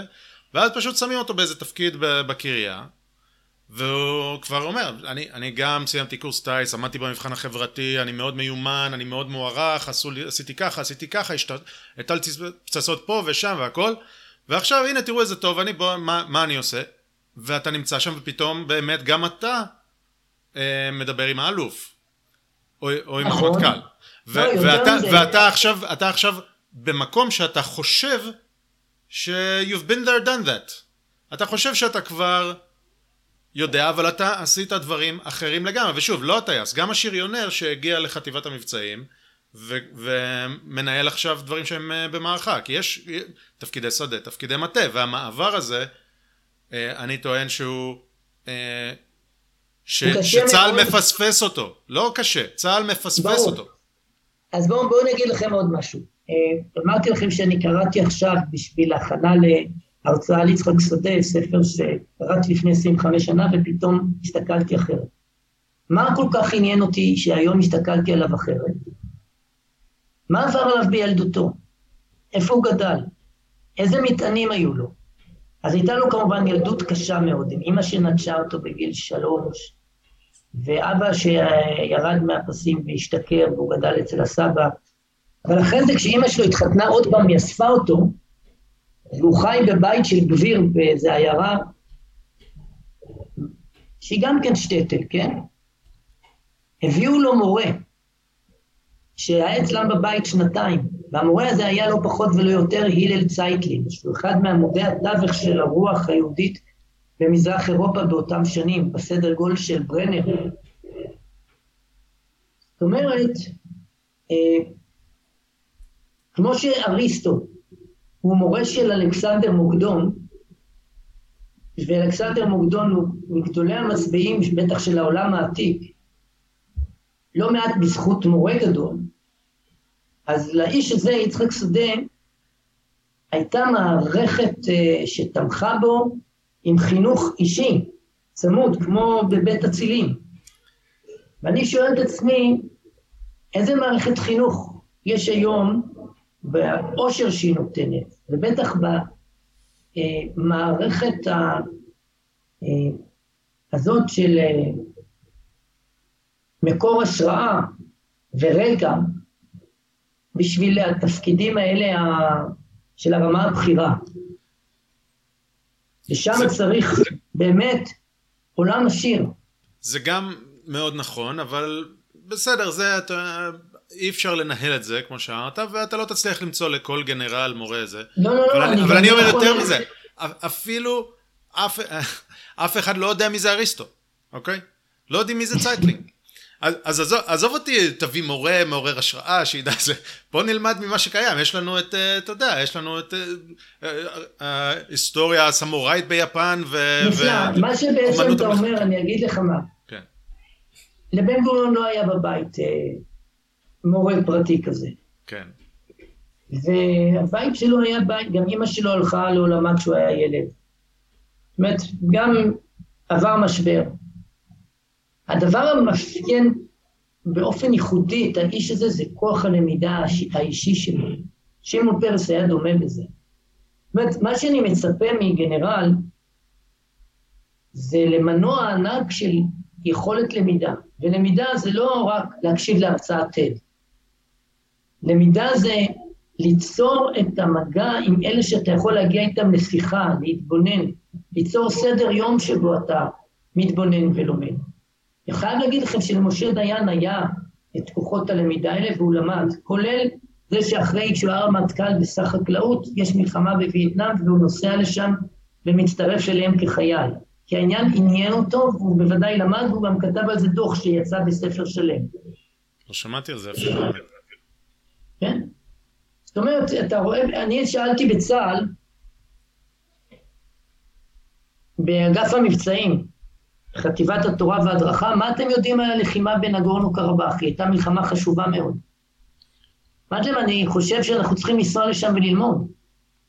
כי קורה משהו, כמו שלא למדו בגרמניה את מלחמת האזרחים האמריקאית, זלזלו בה, חשבו שזו מלחמה של פרימיטיבים, והם היו לומדים את ההתרחשויות הבסיסיות שכבר התרימו את זמנם במלחמה הזאת, על עשרות אלפי ההרוגים והפצועים, היו מבינים שאם ככה הם מתכוונים להילחם את המלחמה הבאה שלהם, הם לא בכיוון. מלחמת העולם הראשונה הייתה מתחילה אחרת.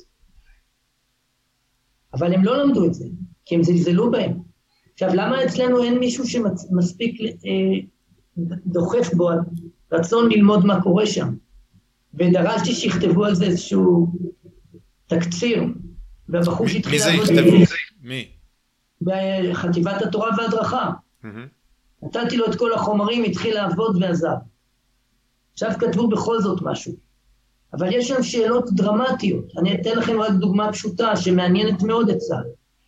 קודם כל אומרים שהייתה שם אה, הופעת אולי בכורה של מלחמה, שצעצועים של מערכת אה, ייצור ישראלית, כמו אה, אלביט ותעשייה אווירית ואלתא, הובילה שמה, וזה יצר לאזרבייג'אן את העליונות. זה נכון, אבל זה היה במידה רבה כמו סוכריות על העוגה. העוגה הבסיסית, ב-basic ingredients שלה, הייתה עדיין הקלאסיקה של מלחמה עם נשק שנות ה-40 וה-50.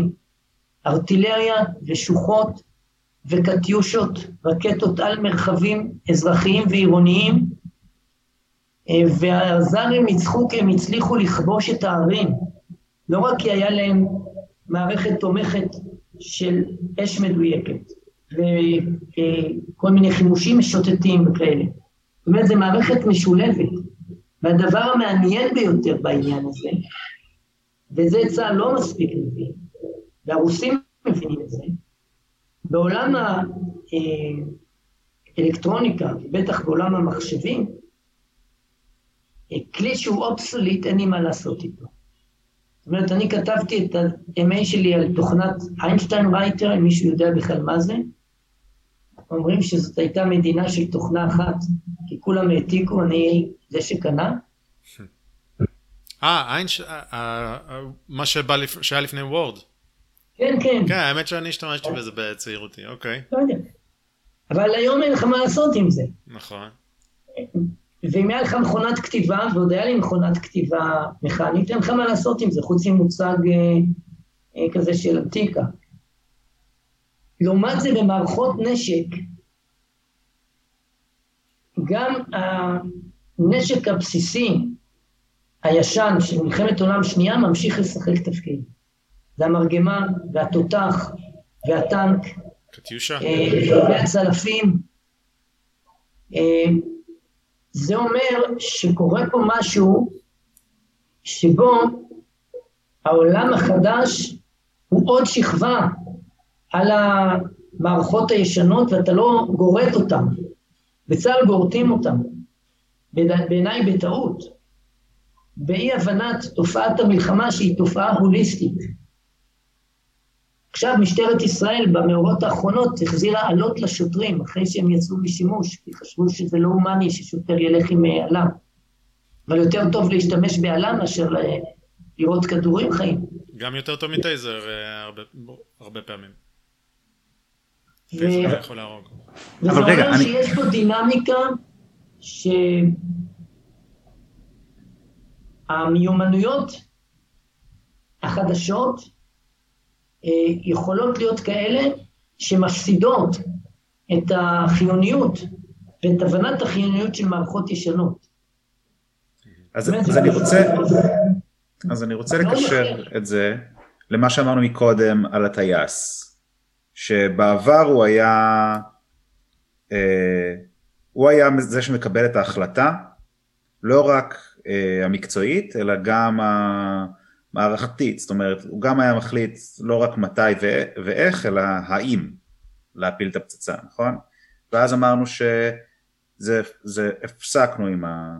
כבר לא עושים את זה, כי זה, כי זה לא היה, כי זה פשוט לא מתאים, עכשיו צריך את המטכ"ל את המשקף עופר בין ה-20 שישב בבונקר והוא, והוא יגיד בעצם האם בזמן אמת האם כן או לא. אז ממה שאני מבין מזה אנחנו קצת uh, באמת עשינו את, את אותו טייס קבלן פיצוצים כמו שקראנו לזה ומי שהוא הגנרל בפועל זה אותו משקף עופר בן לא 20. לא גנרל, זה מטעה, הוא, הוא אולי אה, בא לשליטה על מערכת הידע אבל הוא לא הגנרל. אז, אז תסבירי את ההבדל הזה, זה משהו שהייתי רוצה לחדד. למ, למה הוא לא הגנרל אם הוא מקבל את ההחלטה בסופו של דבר? בואו, אה, אני אסביר לכם את זה פשוט. ניקח סצנריו שכבר קרה לנו. אה, ונסראללה מאיים כל הזמן שאם נפגע לו בחייל חיזבאללה, אז הוא יפגע בנו.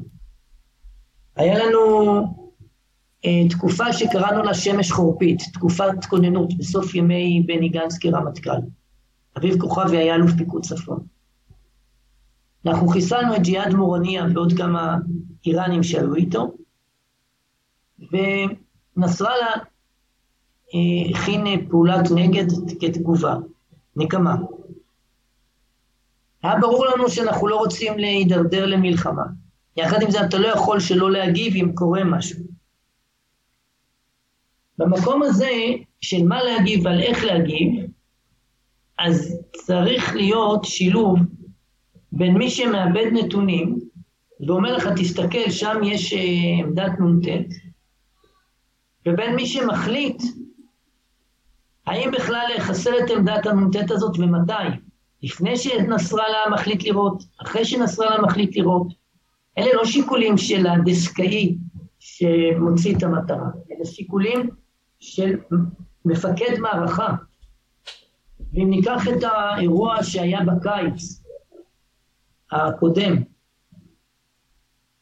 בהר דוב, כשהתכוננו לתגובת נגד של חיזבאללה, והיה מודיעין על חוליה שחודרת בהר דוב, וכוח אה, במערב חיכה לה, והיה יכול להרוג אותה, והרמטכ"ל אישית, בחיבור לראש הממשלה, נותן להם הוראה להבריח אותם ולא להרוג אותם, כדי לא להביא את העניין להסלמה, וכמובן האנשים אחרי זה צריכים הסברים, כי לקחו מהם כאילו את חופש ההחלטה, ומה, אנחנו לא הורגים יותר? והם היו מסוגלים להרוג?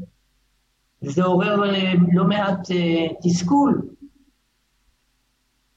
וזה לא אומר שזה יהיה במלחמה, כי במלחמה כושר השליטה הריכוזי של רמטכ"ל לא יהיה כזה. ואז אני צריך מצד אחד לתת לאנשים את הביטחון שסומכים עליהם שבמלחמה יעשו את מה שלימדנו אותם לעשות, אבל מצד שני יש רגעים שעם כל מה שיש להם ביכולת התפעולית, מישהו מרסן את זה ומחליט בדיוק את המינון, והמינון הוא מצביעותי. אוקיי.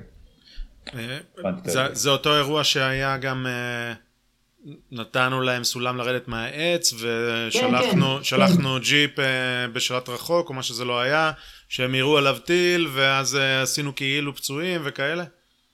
זה אותו אירוע? כאילו פצועים זה היה אחד לפני זה היה אחד לא לפני, אוקיי. אבל בכל מקרה זו, זו החלטה באמת אה, אסטרטגית, לעשות, לה, להביא נכון. סולם זו החלטה אסטרטגית, אפשר להתווכח איתה. לגמרי. עכשיו, אולי קצת נקשר. ומצפים מאלוף צפון ומפקד האוגדה שיהיה קשוב לאילוצים האסטרטגיים האלה. כן. עכשיו, זה לא אתה, פשוט. אתה יודע, אני בתור מישהו ש, שלא אסטרטג, יש לי בעיה עם סולמות כאלה, כי אתה... אבל, אבל בוא, בוא רגע נחבר את זה להיום קצת. דיברת על מצעד הדגלים וחמאס יצרו משוואה וזה, ואתמול הוציא שר הביטחון שהוא האסטרטג של האסטרטגים לצורך העניין. כמובן שגם זה, בני פלד יש לו את התפיסות שלו על מי המפקד של הצבא והכל. אה, אני חושב ששווה לשמוע. אבל שר הביטחון אה, גנץ אומר אתמול שהוא רואה לנכון שצריך אה, לבטל את זה, או לפחות אם מערכת הביטחון תגיד... אני שמח לדבר על זה, כי בדיוק לפני שהתחלנו, שלחתי מאמר על זה לעיתון למחר. איזה עיתון שנדע חושב... לשים קישור? ישראל היום. ישראל היום. יש לי מחלוקת קשה עם בני גנץ, ואני אסביר. אם יש לי אינפורמציה של חזאי, אני עכשיו בוועדת הבדיקה הממשלתית על אירועי נחל צפית, ומה שמעניין אותנו זה לא הקטע הפלילי, כי זה נמצא בבית משפט, אלא מה שמעניין אותנו זה איך מתנהלות המכינות ואיך הן מנהלות סיכונים. כי ברור שהן עושות הרבה טיולים, והשאלה היא איך מנהלים את הסיכונים שם. מה שברור זה שבאירוע נחל צפית כאסון, הייתה אזהרת חזאי שיהיו גשמים וזה יכול להביא לשיטפונות בנחל, והם התעלמו מהאזהרה, ואסון הגיע. מבחינת בני גנץ הוא מתנהג עם האירוע מצעד הדגלים כאילו מדובר באזהרת חזאי, טכני. זאת אומרת, יש לי התראה, חמאס אמר שאם יהיה מצעד דגלים, אוי ואבוי, אז אני אומר לעצור. מה ההבדל אבל בין האירוע הזה לבין uh, החזאי? עולם ומלואו של הבדל בין איתני הטבע ובין בני אדם. כשאני מחליט לא לעלות מטוס לשמיים בגלל מזג אוויר, או לא לצאת לים בגלל uh, מזג אוויר, אין מצב שהחולשה כביכול שגיליתי, שהחלטתי לא לעלות היום לשמיים, ממול מי שמפעיל את איתני הטבע יגיד, אה, הוא גילה חולשה, בואו נעשה עליו עוד. זאת אומרת, זה לא של תורת משחקים בין אנשים. בין היתר המדע המודרני מתחיל להתקדם ברגע שהוא מוציא מהמשוואה של הטיפול המדעי את שאלת מה שנקרא ביוונית הטלוס. בשביל מה? למה? בעולם הישן, למה אלוהים הורג את סדום? כי הם רעים. בעולם המדעי של הגיאולוגיה, הוא לא יודע להגיד למה, במובן של למה הוא עשה להם את זה, הוא יגיד, להגיד, היה פה שבר סורי אפריקאי, יש פה קו העתקים, וכך הלאה. הוא מסביר את האיך. זאת אומרת, המדע המודרני מתחיל בזה שהורידו מהחלוטין את ה... אין נפטון בים, שעושה לי דווקא, ואין אה, אלוהים שאברהם מדבר איתו, עושה איתו דיון אם כן או לא להרוס את סדום, זה הטבע. לעומת זה, אסטרטגיה היא כולה בין בני אדם. ומערכת של בני אדם, יש בה, כולל אפילו בעניינים מאוד מוכרים של תא משפחתי, כולל אפילו תינוק, ילד קטן יודע לסחוט את ההורים. הוא יודע לצרוח, וכשהוא מזהה שההורים אה, אה, רוצים אה, איכשהו אה, להיענות לצרחות שלו כי זה מעצבן אותם ונותנים לו משהו, אז הוא מקבל את כוח הסחיטה. ואז הוא ממשיך עוד יותר להשתמש בזה. זאת אומרת, זה אינסטינקט בסיסי של אה, יצורים חיים, ובטח של בני אדם. ולכן פה השאלה הגדולה שבה חייבים להסביר את ההבדל בין החזאי ובין בני גנץ, אסטרטגיה תמיד ניתנת למבחן במקום שבו חייבים לברר את השאלה בשביל מה, ומה החזון שלנו. איזה מחירים אתה מוכן לשלם בעבור איזה חזון. איך אומר יאיה כשהיה מפקד אדיר? כששולחים אותו... האלוף יורם יאיר, כן. שולחים אותו לכבוש את סואץ אה, אחרי הפסקת האש, ובקבוצת הפקודות הוא מסתכל על התצ"א ואומר, אני מחפש, זה לא שם. הוא לא נמצא שם, שואלים אותו מה לא נמצא שם. הוא אומר, הכותל. זאת אומרת, בשביל הכותל אני מוכן לשלם מחירים אחרים מאשר בשביל עוד רחוב בסואץ אחרי הפסקת אש ב-73.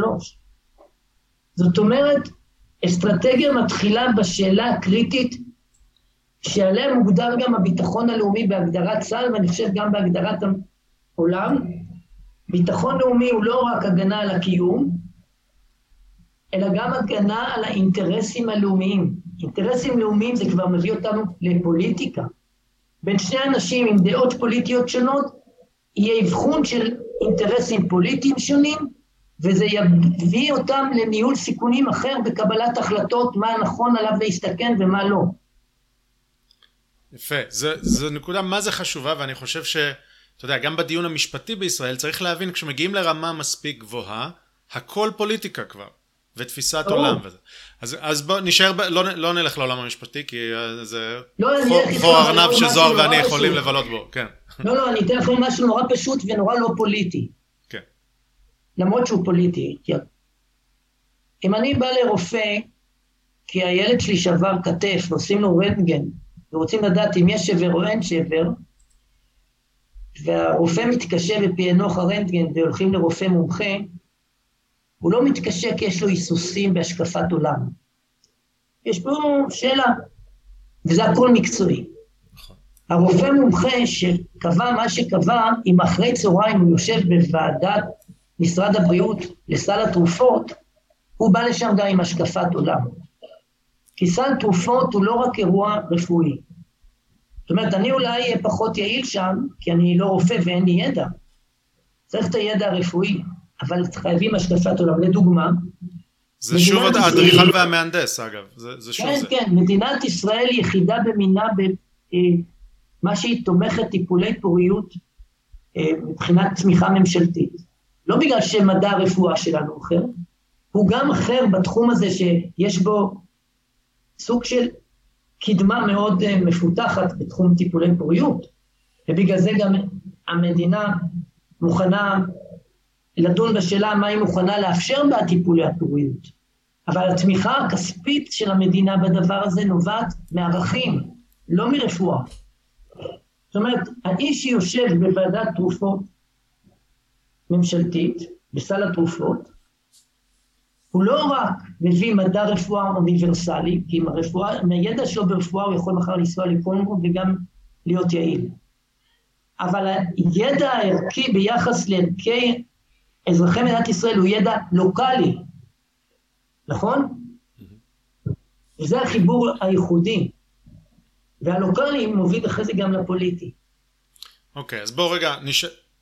בני גנץ ואי הסכמה שלך וזה, אבל אני רוצה, אנחנו שוב חוזרים למב"ל. כי אתה אומר, מתחילים, מנסים ללמד שם אסטרטגיה, להפוך חיילים לגנרלים, או טקטיקנים לאסטרטגיים. אני מצד אחד אומר שמאוחר מדי, מצד שני, אני לא מכיר את מב"ל, לא חוויתי, אבל אני בספק אם, אם אה, ואני שוב אומר מחוסר ידע, בספק אם באמת עושים את זה כמו שצריך. למה? ואני אתן, אתן דוגמה, וברור שהשקפת העולם הפוליטית שלי משחקת פה תפקיד משמעותי. נסתכל על ההתנתקות או היציאה מלבנון או זה. מה אמרו ראשי מערכת הביטחון? כמעט, ב, ב, כמעט קונסנזוס, שאפשר לייצר מערכת, אה, מציאות ביטחונית טובה יותר, ואם הם יעזו אחרי שנצא, אם הם רק יעזו, אנחנו ניתן להם בראש כל כך חזק. עכשיו זאת, זאת עמדה טקטית, כי טקטית ברור שהם צודקים. אם הם, י... אם הם יראו, אנחנו, מה זה, יכולים לתת להם לא פי עשר, פי מאה, פי אלף יותר חזק. אבל ברמה אסטרטגית זה בכלל לא קשור. ההחלטה להיכנס לזה אחרי שזה, זה פשוט, זה פשוט לא תשובה נכון, לשאלה. נכון, אני אגיד לכם אפילו חוויה אישית. הרי אני הייתי עסוק בהתנתקות. אפריל 2005 היה משחק מלחמה במטכ"ל והשתתפתי בו, בוגי עוד היה רמטכ"ל, ויש תרחיש של משחק מלחמה. יצאנו מרצועת עזה, הכל הסתיים, אין יהודי אחד בתוך רצועת עזה, אין נוכחות צבאית, כלום, ויורים רקטות על ראש העין, על, על אשקלון, על שדרות וככה. מה עושים? ואני בתוך הדיון אומר להם, חברים, לכו לשרון, ראש הממשלה, ותגידו לו שאין לנו מענה.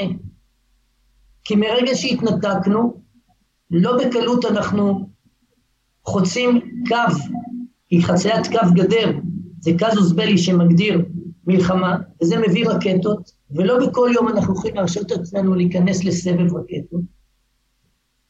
ותגידו לו שאנחנו לא הולכים לראות ארטילריה על מחנה פליטים ג'באליה עם 50 אלף איש, גם אם יש בתוכו רקטות, ונשק ארטילרי הוא לא מתאים, ותגידו לו שיבחן מחדש את כל הסיפור. בוגי אומר לי, אתה מדבר פוליטית. אמרתי לו, סליחה, אני היחיד פה שמדבר מקצועי. אין בי טיפה... נכון שאני אומר משהו שיש לו השלכות פוליטיות, אבל אני מנתח משהו מקצועי. חלוץ שהיה בימים של חפיפה לקראת כניסה לתפקיד, תפסתי בהפסקה, ואמר לי דיר באלק,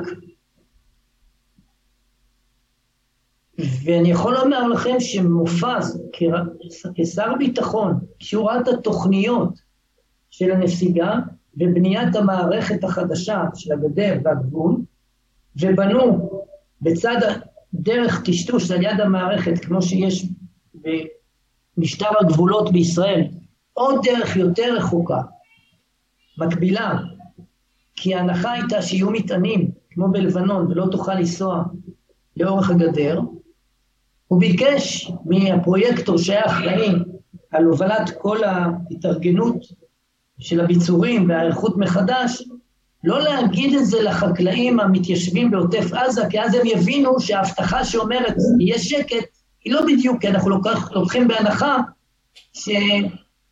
שאולי יהיה פה כמו לבנון, ואי אפשר לנסוע לאורך הגדר כי הוא מטענים. אבל אז אתה שואל איך בונים את מחנה רעים, שהוא מחנה עובדתי שבתוכו ריכוז של שתי חטיבות שזה חסר תקדים, כי כדאי תמיד לפצל את ה... לא לשים את כל הביצים בסל אחד. שתי החטיבות יושבות עם מפקדת האוגדה במחנה אחד בטווח מרגמות מרצועת עזה. זה נראה אה, בלתי מתקבל על הדעת, אבל אני אגיד לכם למה במידה רבה עשו את מחנה רעים בקדמה של שישה קילומטר מהגבול. כי לנגד עיניו של שרון עמדה מוכנות לשלב הבא, לנסיגה ביהודה ושומרון לקו גדר ההפרדה. ואם בעזה אתה בונה את מפקדת האוגדה בקלאסיקה הצבאית, 20 קילומטר מקו החזית, ואתה נסוג לקו כביש 6, קלקיליה, 20 קילומטר מערב ואתה בים. זאת אומרת, אם היו לוקחים את אמות המידה האלה ומשכפלים אותם, אז זה היה אומר שאי אפשר לסגת מיהודה ושומרון, ואת זה הוא לא רצה להעמיד אה, כנקודת ייחוס. זאת אומרת, יש פה תמיד שיקולים על שיקולים, ולא תמיד קל לחפור את כל שכבות השיקולים האלה.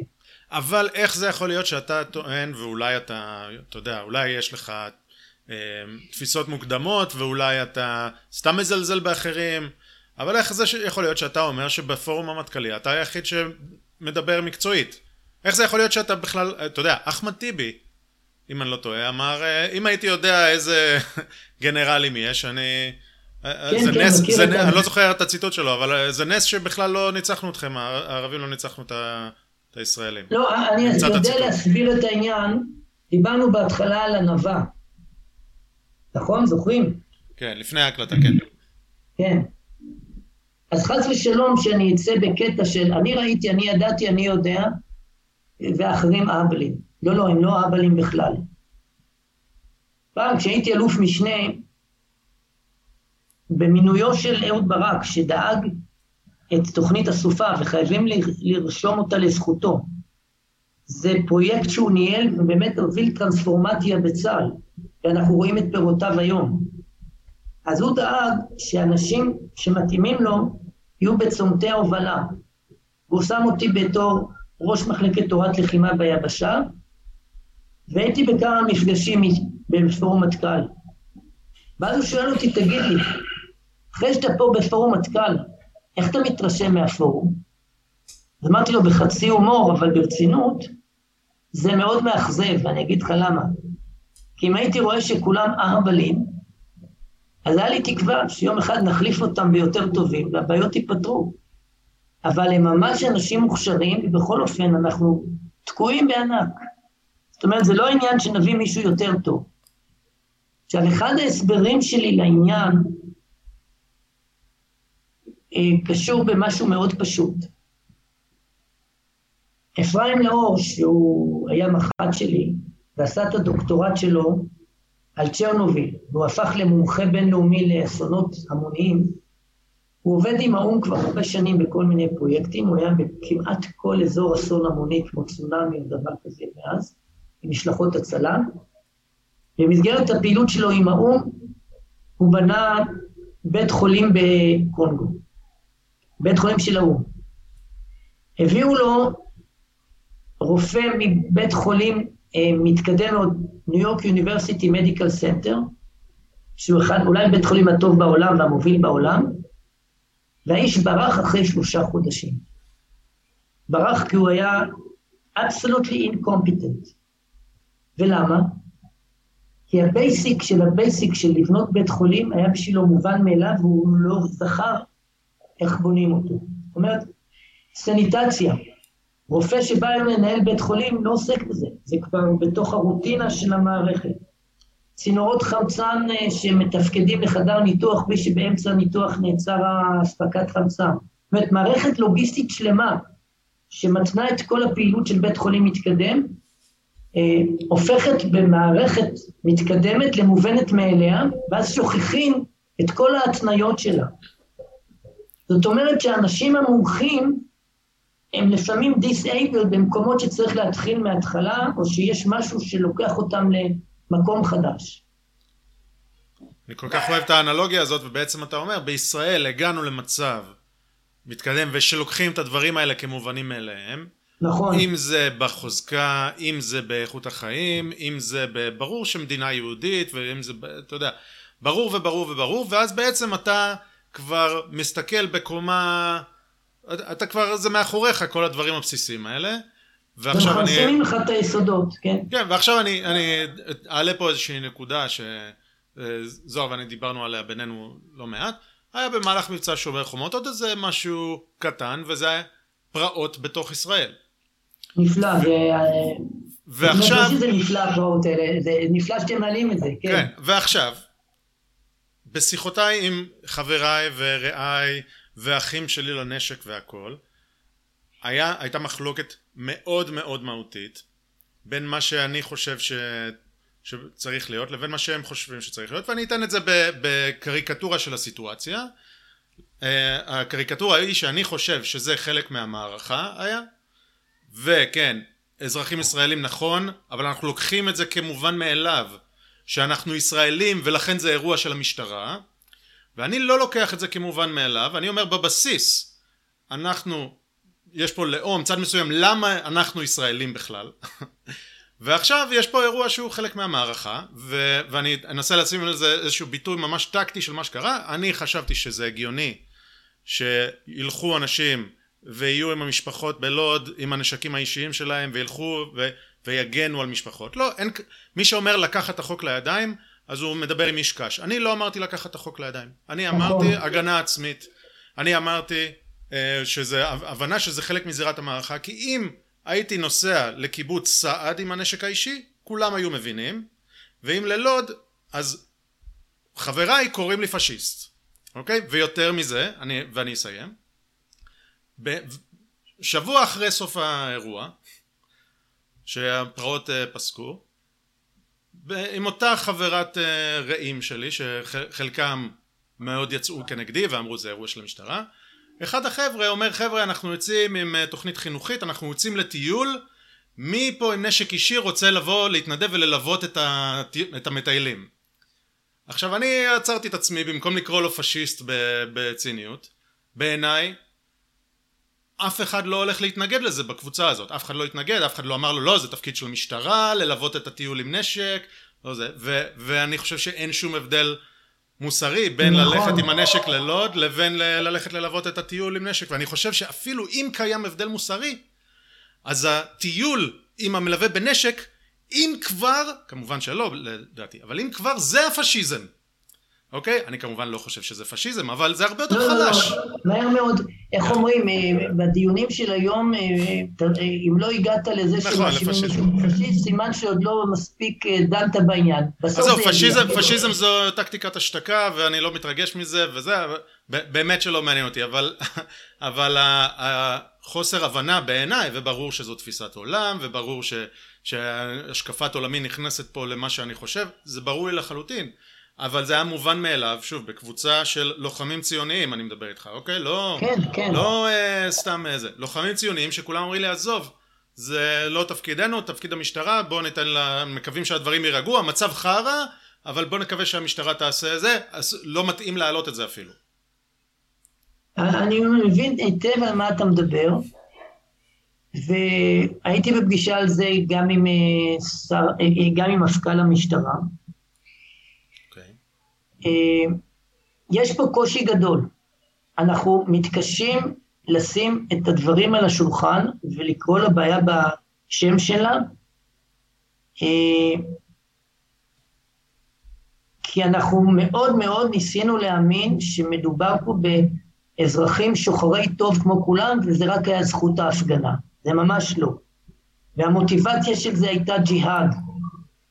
והקטע המעניין, נאמר את זה בצורה הכי אה, שוות נפש ולא מתלהמת, ברור שאף אחד לא בא לשלול מאזרחים לא יהודיים במדינת ישראל את שוויון האזרחות שלהם.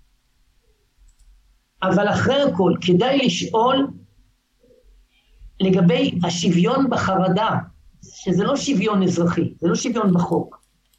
אני מסתכל על אבא שלי שהוא כמעט בן 90, שדרך אגב דיברת על קיבוץ סעד, הוא ממקימי סעד. אה, יפה. הכל מתוכנן. לא, ו... הוא אומר לי, מה, אני לא יודע מה, מה קורה, תסביר לי. זאת אומרת, כי מערכת שלמה של הנחות יסוד אה, מתפרקת להם. אה, כשמגיעה מלחמת העצמאות הוא ילד בן 16 ולוקחים גם אותו. והוא לא גומר תיכון. זאת אומרת, הם היו במוכנות להבין על מה נלחמים ומה מוכנים להקריב, ופה לא מוכנים אפילו להגיד, רגע, יש פה איום. ואז מה קורה ליהודי בלוד? יהודי בגרמניה בליל הבדולח היה לו נורא קשה, אבל בסוף יכול להגיד לעצמו, טוב, מה לעשות, אני בגולה, אני מיעוט, אין מי שיגן עליי, והמדינה הזאת לא איתי. מה עושה יהודי בבעלות ששרפו לו בתי כנסת ושרפו לו את הבית, והוא ומשפחתו היו תחת אימת מוות, והמשטרה לא מגיעה, מה הוא יגיד? ואז הוא קורא לחברים שיגנו עליו, זה לא מכיוון שהוא הולך לעשות פרעות בערבים, כיוון שהוא מרגיש חסר אונים.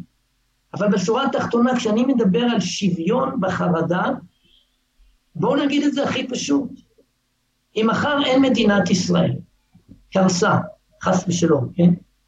איפה אני איפה יהיה אבא שלי? איפה יהיו אחים שלי? איפה יהיו בני אום אל-פחם? הם יהיו בבית שלהם. מבחינתם קריסת מדינת ישראל לא תשנה את מקומם, את נחלתם, את החמולה שלהם, הם אולי לא יקבלו ביטוח לאומי ממדינת ישראל, אולי הם יקבלו את זה ממדינה אחרת, פחות, אבל הם לא בקריסה. העם היהודי, אם תיפול לו מדינת ישראל, אני לא יודע אם הוא יכול לקום מזה. אחרי אלפיים שנה שהוא הקים מדינה והיא נפלה עוד פעם, חס ושלום. זאת אומרת, חרדת הקיום של היהודי היא לא נובעת רק ממשוואת איומים ריאלית. היא נובעת מזה שכל מה שיש לו נמצא פה, והוא לא יכול להרשות לעצמו. ניקח דוגמה אחרת, אפילו טכנית. נניח שני אנשים מתלבטים על עסקה של מיליון שקל. לאחד יש מיליון שקל, לשני יש עשרה מיליון שקל. הולכים לאנליסט שעושה להם אה, חישוב רווח והפסד בסיכויים, אובייקטיבית זה אותו דבר לשניהם. מעשית, זה שיש לו רק מיליון ושם מיליון ו-50 אחוז סיכוי להפסיד, החרדות שלו אחרות לגמרי מזה שיש לו עשרה מיליון. שלא לדבר על זה שיש שם גם כאלה שרוצים מחורבן מדינת ישראל. אבל אני מדבר על אלה שאולי אין להם שום עניין רע, אבל הם יודעים בהוויית היסוד של תודעת קיומם, שהם יהיו קיימים פה גם בלי מדינת ישראל. ואני לא. זאת אומרת, מדינת ישראל היא פרויקט יהודי למרות שהיא שוויונית. כששמים את הדבר הזה בנקודת המוצא, זה שם חובות אחרות לכל פעילות ההגנה של משטרת ישראל. כן, זה, זו, זו נקודה סופר חשובה בעיניי, ואני, ועם כמה שפישטת את זה עכשיו יפה, אני באמת חושב שזה זה לא, זה לא אומר כמה, אם הנושא הזה פשוט או לא, כי הנושא הזה הוא באמת סופר סופר מורכב, הם כן אזרחים, מה שמסבך את זה מאוד, ופשוט אני חושב שהחלק שה, שהכי מפריע לי בכל הדבר הזה, זה אה, שבגלל שזה נושא מורכב חייבים לדבר עליו, וכל מיני ניסיונות השתקה כאלה, כמו אה, קריאות פשיסט וכאלה, פשוט אין מוכנות לדבר על, ה, על, ה, על הדבר הזה, שזה, שזה שווה דיון, חד משמעית, זה, זה, זה לא שווה דיון, זה, זה חובת דיון. ומה שעוד שווה דיון, וזה באמת לסשן אחר, כי יש לי המון נתונים בעניין הזה, זה הזיהוי של המוטיבציה של המרד הזה כנובעת מעוני וחסך uh,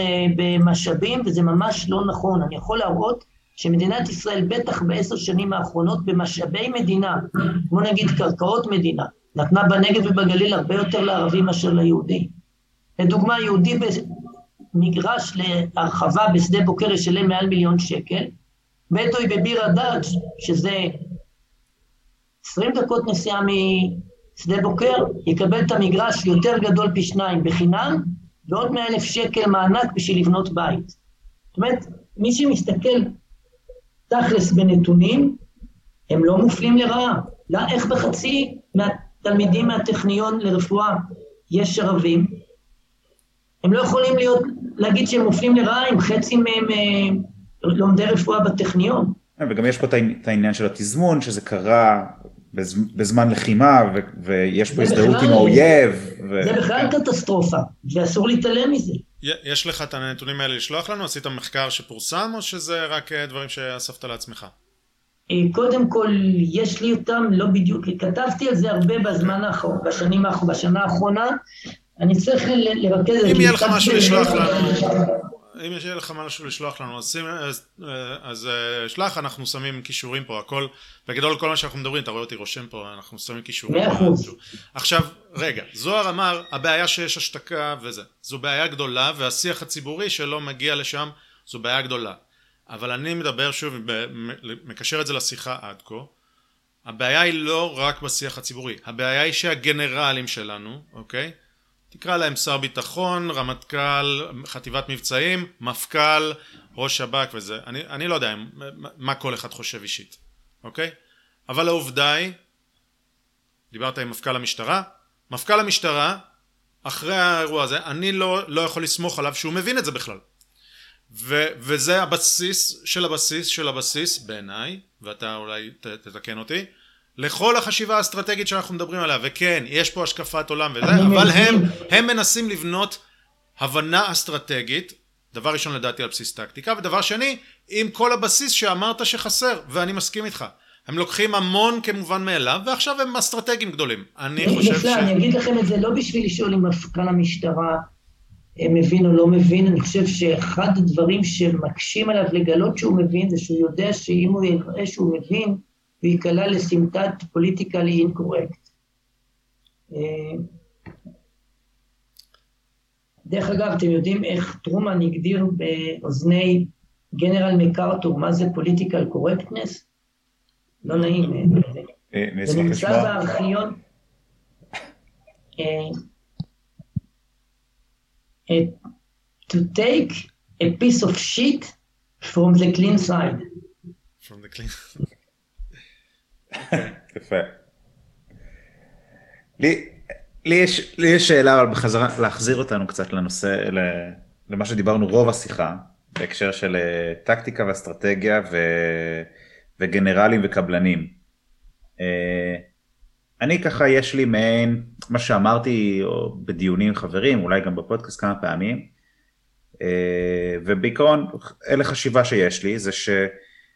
אם בן אדם היה גנרל, או נגיד רמטכ"ל, זה לא מעיד במאומה על היכולת שלו להיות אה, פוליטיקאי, בין אם זה ראש נכון. ממשלה או שר ביטחון או שום דבר כזה. ויש לנו, למרות זאת אנחנו רואים, יש לנו הרבה מאוד גנרלים שעושים את המעבר הזה לפוליטיקה, בין אם זה בני גנץ עכשיו, או אה, אה, אשכנזי, אה, אה, בוגי, אה, רבין, ברק, אה, שחק, יש. אה, עכשיו, אז אגב, יותר מזה, ש... סליחה, אני, אני אעצור אותך, אביב כוכבי נשא נאום מאוד מאוד מוצלח, וכבר אנשים מדברים, הנה ראש הממשלה עוד שלוש שנים. כן. אחלה, אחלה נאום, ועל הכיפאק, אין לי שום דבר נגד אה, כן. כוכבי, דווקא אני תופס ממנו, אבל הדיבור, הנה, הוא יהיה ראש ממשלה, זה, זה מדהים.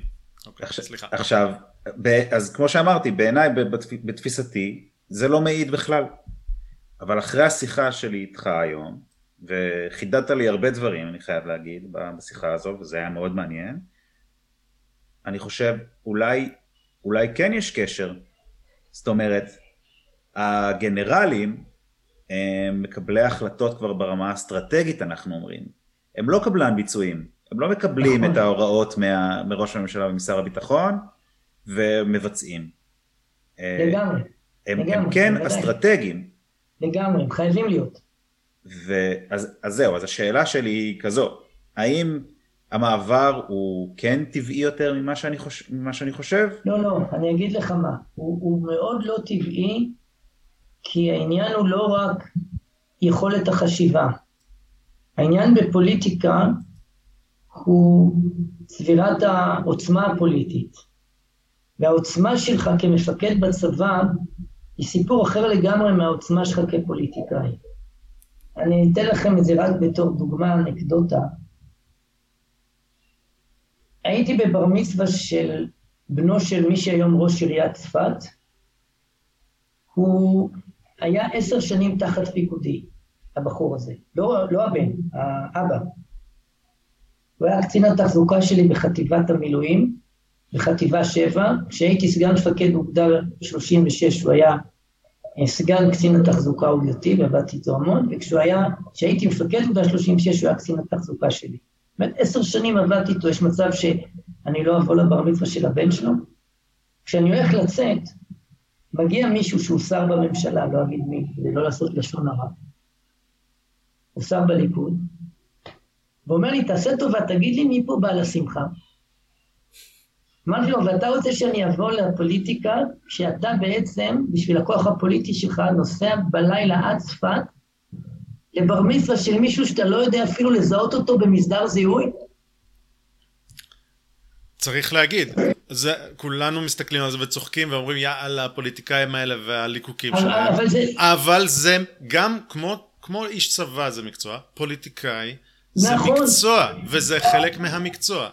נכון, נכון, נכון, ולכן בין היתר יש מפלגות ששם אין פריימריז, ואז אתה לא צריך כביכול ללכת לחתונות, ו... אבל אז אין לך קשר עם העם. וזה מביא לדיקטטורה. כי הכוח של האיש שנשלח על ידי העם לא קיים. זה כוח שנתן לו האיש ששם אותו, נגיד בנט, ששם ברשימה שלו כמה אנשים, כל מה שיש להם זה ממנו. וככה גם ברשימת אה, לפיד, וככה גם ברשימות אה, אחרות כמו ליברמן. אז אתה אומר שהמדד פה, שוב, הוא מדד אחר בעצם.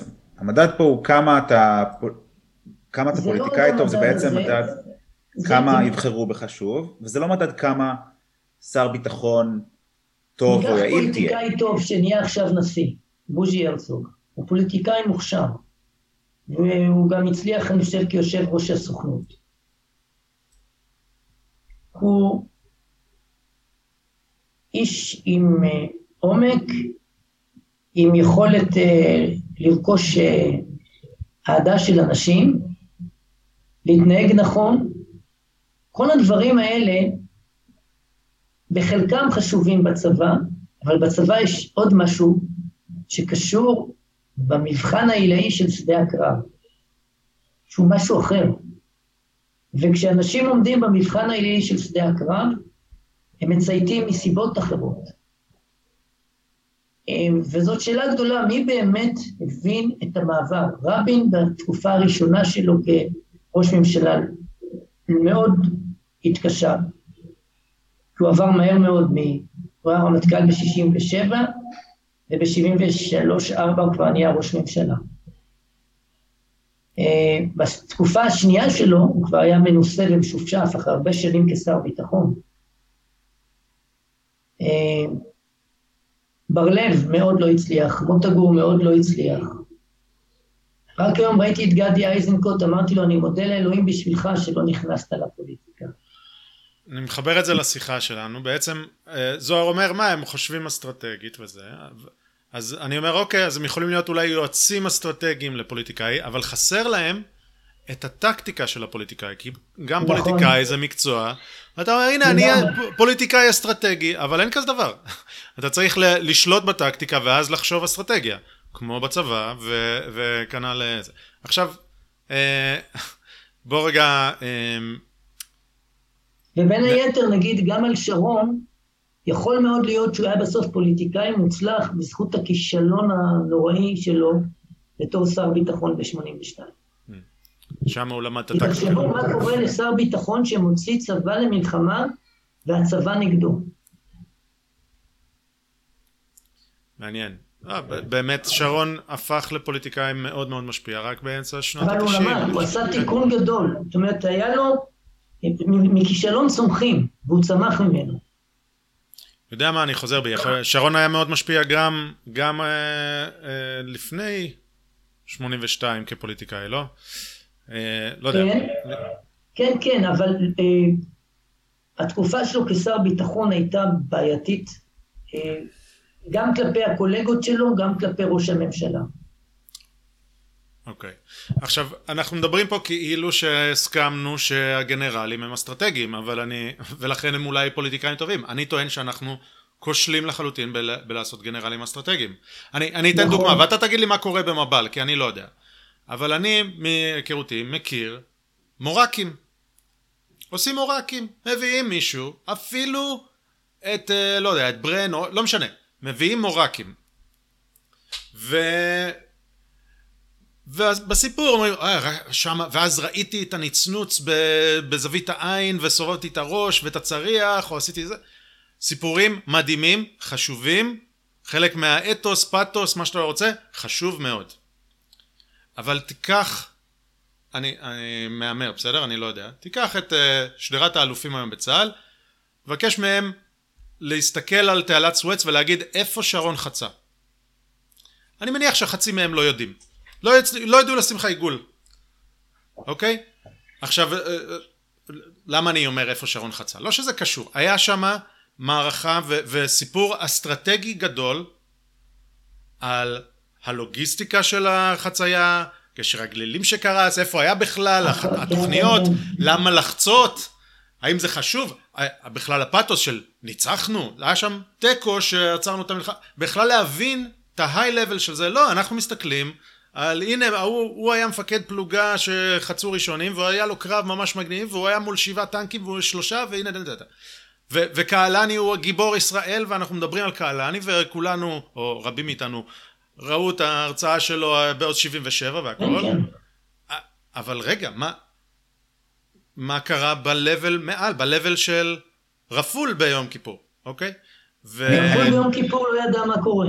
אני נכון. מנסה, תמיד אני, לא כשמדברים ברמה הזו, אני, אני רואה וקורא על דברים שקרו בעבר, ואני מקבל צד אחד של סיפור, ואני תמיד מנסה לחשוב, אם הייתי קורא את אותו דבר על ימינו אנו, כמה זה לא היה תופס את כל מה שקורה, וכמה זה לא היה מספיק אה, עמוק בשביל להסביר את כל הזוויות השונות, אז... אני, אני מציע, ואתה תענה עוד שנייה, אני מציע, אני אשים קישור, לצפות בסרט, בסרטון מדהים ביוטיוב, שמישהו עשה אנימציה של קרב מידווי, מנקודת המבט של היפנים.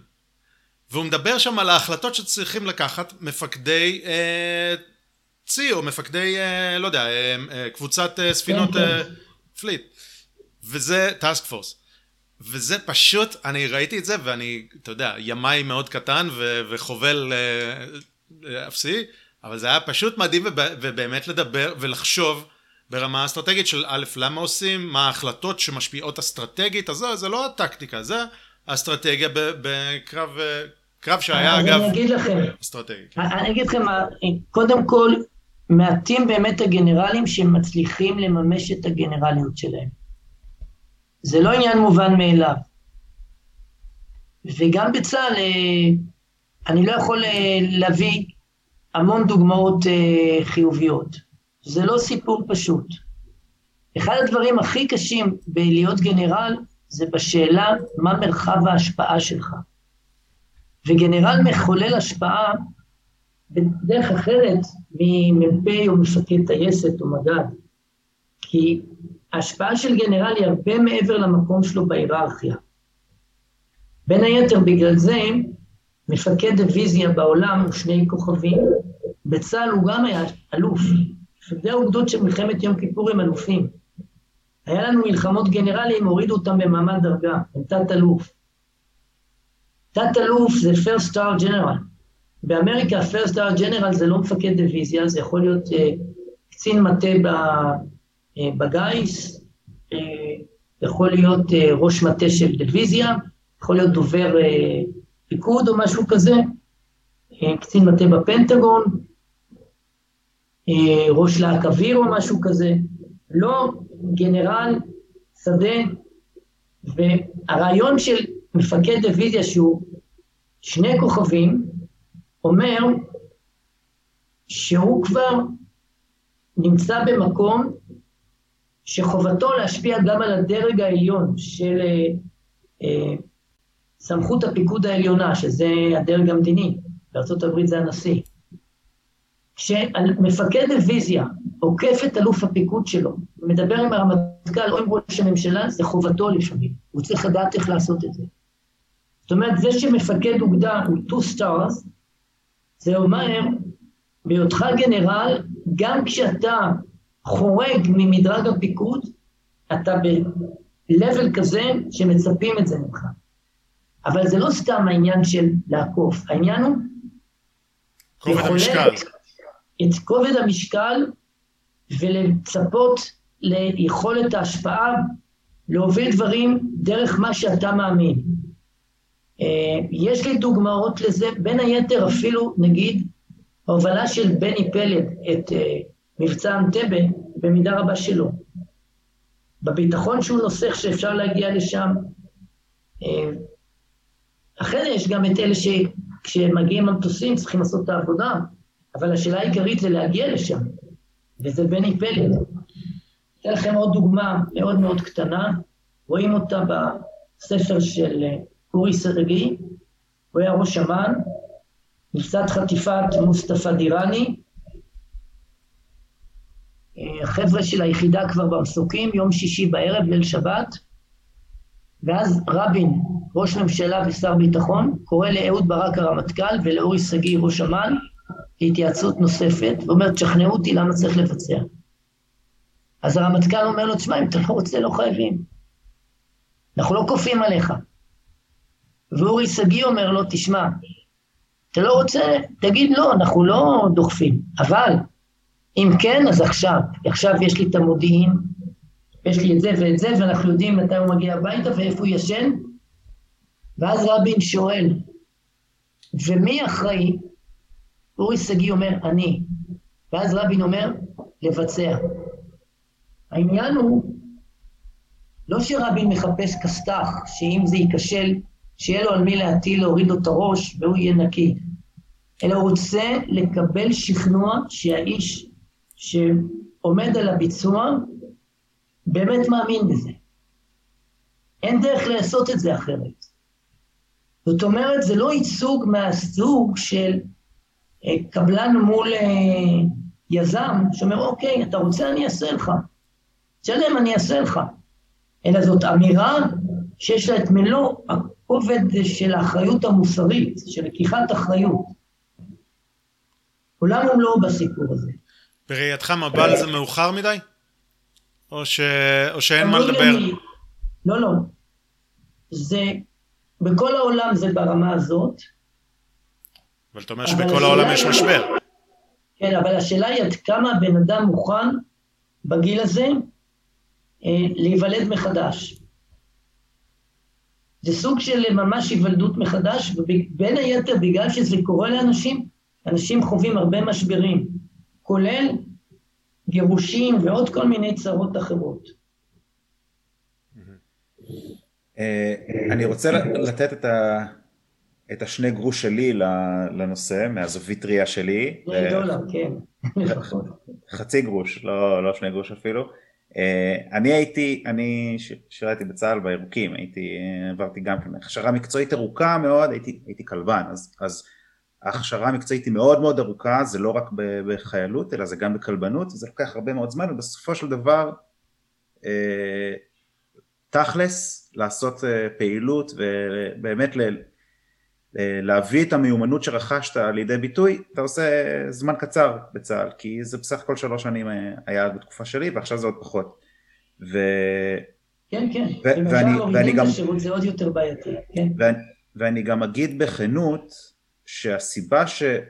או לא הסיבה, אבל חלק ניכר מהסיבה שהתגייסתי בכלל זה בגלל שזה מה שעושים. מגיעים לגיל 18, מסיימים את התיכון, מתגייסים. אה, ואני חושב שזה כזה התגלגלות של ה... של ה... זה, זה ההתגלגלות של הדברים, ככה זה קרה. כי, כי בגיל 18 לא היה לי מספיק אה, את, את הבסיס הערכי ואת ההבנה הערכית של למה אני עושה את מה שאני עושה. אה, ואני חושב שגם בסוף, בסוף השירות, השאלה, נשארתי קצת בקבע, אבל השאלה של להישאר בקבע כן או לא, ואני חושב שזה גם לא נכון רק אליי, אלא לכל החברים שלי מה... או לרובם, כן, לא נגיד כל, הרבה מהחברים שלי אה, במחזור, השאלה של אה, של להישאר כן או לא היא שאלה של גם כן התגלגלות וכמה זה שווה לעומת לא שווה, אני רוצה ללמוד, נמאס לי, כל מיני שאלות כאלה. זה לא שאלות שהן מאוד ערכיות. ואני חושב שבהרבה מהמקרים מי שמגיע בסופו של דבר. לרמה של מב"ל, ואני הולך להגיד אולי משהו שהוא כביכול אה, קשה, או מה לי, אני לא מתכוון להעליב אף אחד, אני לא מדבר בכלליות. כאילו אני מדבר בכלליות, אני לא, לא אומר שזה גורף לכולם, אבל בהרבה מהמקרים זה אנשים שהתגלגלו לשם, ואף אחד לא מתגייס בגיל 18, או מעטים אנשים שמתגייסים בגיל 18, בשביל להגיע למב"ל ובשביל להיות גנרלים. ו, ואני חושב שזו נקודה שהיא אולי חשובה, כי, כי כשאתה מתגייס, אתה מתגייס והופה, אתה פתאום טוב, אתה חייל טוב, ואתה גם מפקד טוב, ואתה רוצה להישאר, ומעריכים אותך, ואתה כבר נשאב לזה, ואז אתה אומר צריך לעשות פתאום שינוי, ומודדים אותך בדברים אחרים, ואתה צריך להיוולד מחדש, המדד הוא שונה, ואז פתאום אתה יכול להיות טוב יותר, אתה יכול להיות טוב פחות. אני, אני חושב שההסתכלות ארוכת הטווח מהגיוס אה, ל, ל, ל, לנקודה שבה אתה רואה את עצמך גנרל בעוד אה, 15 שנה נגיד, זה משהו שאין לנו כמעט בכלל, וזה בגלל שאנחנו צבא, צבא חובה. אה, אני, אני חושב שזו נקודה כן, ש, לא רק שחסרה בגלל לנו. שאנחנו צבא חובה, גם בגלל שאין לנו אה, מורשת של משפחות אצולה של אה, גנרלים. בצבא הבריטי נכון. יש את זה יותר. אה, זה לא במורשת שלנו, זה לא בהוויה שלנו. אה, אין אימא יהודייה שחולמת שהבן שלה יהיה גנרל. קצונה זה קצת כמו, כמו מלצרות ב- בישראל, אתה, זה משהו שאתה עושה על הדרך בזמן שאתה סטודנט ו... לא, אבל רק אספר לכם משהו, לא שאני ידעתי שאני אהיה גנרל, אבל כילד קראתי הרבה על צבא. הייתי ראש מחלקת תורת לחימה במפח"ש, נסעתי עם מופז, שהיה אז תת-אלוף, לתרגיל דיוויזיוני בגרמניה. זה היה בדיוק אחרי קריסת ברית המועצות. ומפקד הדיוויזיה, שלימים נהיה שם רמטכ"ל היבשה, גנרל וילמן, מציג לנו שיש לו תפיסות חדשות, הוא עושה תמרון כזה וכזה וכל מיני דברים. ואז אני אומר לו, מה חדש? את זה עשה פון מנשטיין בעיצוב החזית מול הרוסים אחרי סטלינגרד. אז אה, את השיחה עשינו אנגלית. פה פתאום הוא קופץ לגרמנית, כי הוא כנראה קפץ לו הקטע המתרגש. kennst du פון מנשטיין? זאת אומרת, אתה מכיר את פון מנשטיין? אמרתי לו, כן, קראתי אותו בגיל עשר. הוא היה עמום. אה, עכשיו, כמובן שאני לא מכיר אה, הרבה אנשים בצה"ל ש... שזה באמת עניין אותם. אה, היה אחד שזה עניין אותו מאוד ובן גוריון סיכל את הכיוון שלו, זה אורי בן ארי, שהיה מפקד חטיבה 7 במלחמת אה, סיני, והוא בעצם מייסד חיל השריון הישראלי. והוא עשה את זה על בסיס מה שהוא קרא, והוא היה יוצא גרמניה, קראו לו היינץ באנר, הוא הגיע לארץ אה, אחרי ליל הבדולח, ונהיה אורי בן ארי. אז הוא קרא את כל הדברים של גודריאן והעניינים האלה שהגרמנים היטיבו אה, לבנות ולממש, וכך בנה את חיל השריון הישראלי, עם רוח הפלמ"ח, שדי התאימה גם לרוח של הוורמאכט. אה, למה בן גוריון אה, זרק אותו ב-56-7 על שק סוכר? לא בדיוק. זאת שאלה גדולה.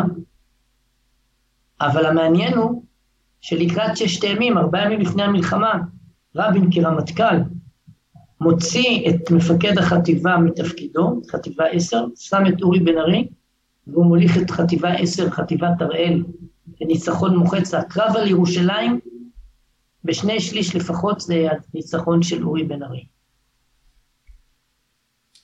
אבל הוא היה טיפוס אה, מאוד אה, יוצא דופן, ואולי גם בגלל השחצנות הגרמנית שלו, עם ההתנשאות היקית, בן גוריון אה, שם עליו איקס. לא יודע, שאלות גדולות.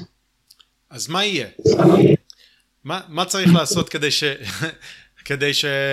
שוב, אמרת, משבר באקדמיה, לא יודעים לא, לא, לא, אני אגיד לכם, לא. לא, זה- זה חוזר לא לא, רק. מה, לא רק מה יהיה, אלא מה, מה באמת, אתה יודע, צעד שניים שאתה לא, חושב שצריכים לעשות. נפלא, שחר, לא, לא, קודם כל, התחלנו בזה את השיחה. למה ערבים טובים באסטרטגיה? והם באמת טובים. מה שעשה יחיא סנואר עם כל חולשתו ביכולת לסמן רפרנס של המערכה על ירושלים ולשים הקשר חדש, כמו שאומר אני בנאום שלו אחרי המלחמה, אחרי הסבב הזה. המערכה הזאת פתחה דלת לאופקים חדשים. האופק החדש הוא המערכה על ירושלים. זה יכולת אסטרטגית, כי יכולת אסטרטגית קשורה גם ביכולת להמשיג ולבנות מסגרת ייחוס. שהיא מעל הפיזיקה, וסגרת התייחסות היא תמיד קונסטרוקציה אנושית. ואז מה אני מסביר, והסברתי לכם את זה בהתחלה? המקום שבו ערבים מתגבש בחשיבה הוא בהתכנסות שנקראת דיוואן. יושבים ומדברים, וזה נראה בלי כיוון תכליתי, ובלי לוח זמנים, ובלי ראש לשכה שקובע עכשיו אתה מדבר, עכשיו אתה מדבר, וקובע על מה ידברו בפעם הבאה. זה כביכול לא מובנה. אבל קורה שם משהו. אני ראיתי לא פעם ביקור המטכ"ל בפיקוד, או בתרגיל, ויש דינו, דיון, ומשהו מתחיל להבשיל, ואז המסוק טק טק טק טק טק מגיע, והרל"ש אומר, אדוני הרמטכ"ל, מחכים לנו, חייב לסיים, והעניין נקטע באיבו. כדי שדבר לא ייקטע באיבו, אתה צריך זמן. ובשאלה מה יהיה, אני אגיד לכם מה אני מצפה מכם, גם רציתם שבסוף אני אגיד לי משהו כזה, אגיע למשהו כזה. אתם חייבים לקחת הובלה, והובלה לא מהקטע של איפה מקומכם במדרג הכלכלי, כי שם בתחום ההייטק למשל, הצעירים מובילים, מסיבה פשוטה, הזקנים הם לא קומפיטנטים.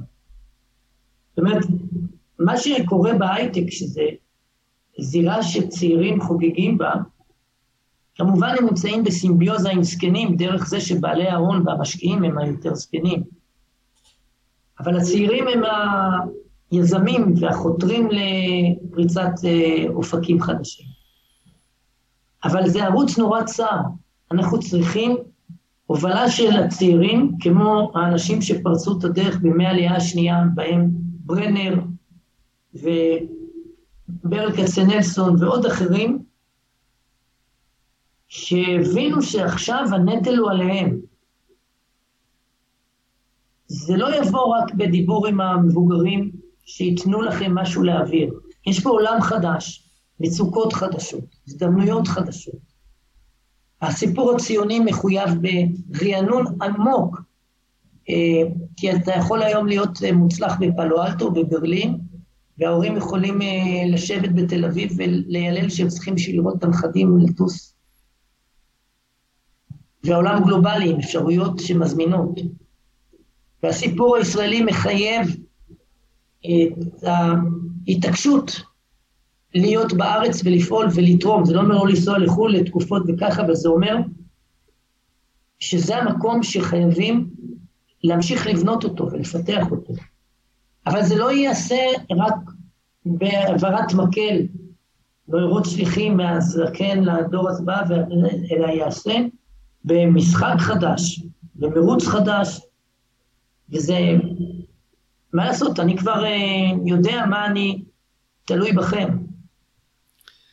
אז, אז אה, אחת העצות הטובות שקיבלתי עוד בשירותי הצבאי, ואמרתי שמנהיגות כן זה משהו שצה"ל לא מפספס כמשהו שהוא צריך להתעסק איתו. העצה הכי טובה שקיבלתי, שאני לוקח אותה עד היום, וגם עם העובדים שלי, אני, אני אומר אותה בשיחת פתיחה, הובלה לוקחים, לא מקבלים. נכון, נכון. אה, ואני מסכים איתך לחלוטין ומנסים לקחת. כלומר, אנחנו... בהצלחה. עובד, עובדים על זה, עובדים על זה. אני לרשותכם, תבואו לארץ, אשמח לפגוש אתכם. מעולה. בכיף. אחלה. אתה, אנחנו בדרך כלל מסיימים, זה היה אגב הקוד סיום מצוין והיה מרתק, אנחנו בדרך כלל מסיימים בהמלצת תרבות, בואו נעשה את זה קצר, אנחנו כבר שעתיים וב... וזה, אני אתן לך עוד שנייה לחשוב. אני אגיד לכם, אני אתן לכם רוצה? אוקיי. המלצת תרבות אה, מוזרה. יש סרט שנקרא הימאליה. סרט עם צילומים מופלאים. זה סרט שנעשה על כפר בהימאליה, שפעם בשנה, אחרי שהם אספו את כל המלח, הם קוראים מלח, יש שם מלח טבעי, מלח הימאליה, הם שמים אותו על היאקים שלהם, יאק זה הסוג הזה של ג'מוס עליו... היה שתי אותיות. והולכים אל העיר הגדולה, וצריך לעבור את הערים וככה. ויש שם ויכוח בין איש צעיר, שדורש להוביל את השיירה על פי חיזוי מזג אוויר מודרני, מול האיש הזקן, שגם בנו נהרג, ואלמנתו של הבן אה, מחוזרת על ידי האיש הצעיר שמוביל את השיירה האחרת, אה, איש הזקן רוצה להוביל את השיירה על פי מה שיגידו החוזים בכוכבים אה, ואלה שמדברים עם האלים, חכמי הדת. זאת אומרת, סוג של קונפליקט בין קבלת החלטות באמות מידה מסורתיות לקבלת החלטות באמות מידה מודרניות. ושניהם יוצאים לדרך, כל אחד בדרכו, ובסוף הזקן מציל את השיירה של הצעיר, אבל בסוף הוא גם גובע שם. זאת אומרת, סוג של העברת המקל מדור לדור בצורה דרמטית. מעניין, נשמע ממש אה, מעניין. אה, תנסו למצוא. בהסתכלות קצרה אני רואה שיש סרט שנקרא הימאליה, וזה כנראה סרט שאתה מדבר עליו מ-99. יש כן. עוד סרט שנקרא The Himalayas מ-2015, זה משהו אחר נראה לי אז. תיזהרו מחיקויים. נשים קישור כמובן. זוהר? לא, זה 2009, כן. אה, כן, טוב. לא, אפילו לפני 2009. לא, לפי מה שאני רואה פה, 99. 99, 99, כן. אוקיי. אמ, טוב, אני אמליץ ככה, כבר כמה פעמים לדעתי שהמלצנו על זה בפודקאסט, אבל זה, זה מתקשר לכמה דברים שדיברנו עליהם פה. אה, אז יש את הפודקאסט המצוין של דן קרלין, Hardcore History, יש לו סדרה שעדיין לא הסתיימה, יש עוד פרק אחרון שאמור לצאת בקרוב אני מקווה. סדרה שנקראת סופרנובה אין דה איסט, הוא מדבר שם אה, על מלחמת העולם השנייה בעיקר וכל התרבות, מזווית הראייה היפנית, גם מדברים שם על מידווי אה, וגם מדברים על, על גנרל דאגלס מקארתור וכל מיני דברים שנגענו בהם פה שפשוט הזכירו לי וזו באמת סדרה, סדרה מצוינת שמדברת על, בעיקר על הזווית היפנית בכל התקופה הזו ועל הסט ערכים שלהם גם ועל למה הם עשו את מה שהם עשו מרתק, מומלץ בחום. דן קרלין תמיד מומלץ והוא מתחיל את הסדרה בזה שהוא אומר איך, מת, איך מתארים את התרבות היפנית. כמו כל תרבות רק יותר. כן. like every other culture but more. שזה, שזה אמרה שאמרו על יהודים לדעתי, הוא אומר כן. שזה, שהוא עושה מזה השאלה ליפנים גם. אוקיי, okay, אז אני אסיים בקצרה. גם פודקאסט, סדרה של פרקים עושים היסטוריה, שעושים היסטוריה יש לי, אה, אה, זה אחד הפודקאסטים המקוריים בישראל והוותיקים, ואתה יודע, לפעמים הוא לדעתי, אה, זה יותר טוב, פחות טוב, הוא עשה לאחרונה סדרה מופתית על נפוליאון בישראל. נפוליאון במזרח התיכון. מרתק, כן כן, מעניין מאוד. חמישה פרקים, חמישה פרקים, שכמובן אני בבית ספר, ה, ה, בוא נגיד המצוין שלי במרכאות, נפוליאון היה אולי רק שם ששמענו פעם אחת באיזה שיעור, לא למדנו על נפוליאון, לא זה. אנחנו יודעים שהוא היה מנהיג, אסטרטג, למה? מה טוב בו? האם במב"ל לומדים על נפוליאון? האם יודעים למה מקצין ארטילריה הוא הפך לזה? אני לא יודע אם לא, לומדים במב"ל. בין היתר הוא השפיע המון על מצרים. על מצרים והצברים, ובכלל כן. הוא היה באמת דיקטטור נאור, במובן הכי אכזרי והכי נאור של העניין, גם וגם. אה, כלומר הוא כן הביא אמנציפציה אבל הוא היה דיקטטור אכזר אז לא משנה סדר, סדרת פרקים חמישה פרקים מרתקת אה, והוא היה ממש פה בישראל ועשה ב- ליד גבעת המורה קרבות שאני לבושתי לא ידעתי עליהם והכל ממש אחלה מומלץ בחום אה, הפרקים גם זורמים יחסית הם לא ארוכים והוא גם עושה את זה בצורת סיפור אז אה, זה חמישה פרקים הכישורים יהיו פה כמובן זהו. תודה רבה, בכיף. אלוף במילואים גרשון הכהן, היה מה זה כיף וממש מעניין, ואנחנו, אתה יודע. שאנשים גם ייהנו. כן. שיקשיבו וילמדו. תודה. אני בטוח שכן, ויש לנו עבודה. יאללה, בכיף נהיה בקשר, בהצלחה. תודה רבה. ביי ביי, תודה.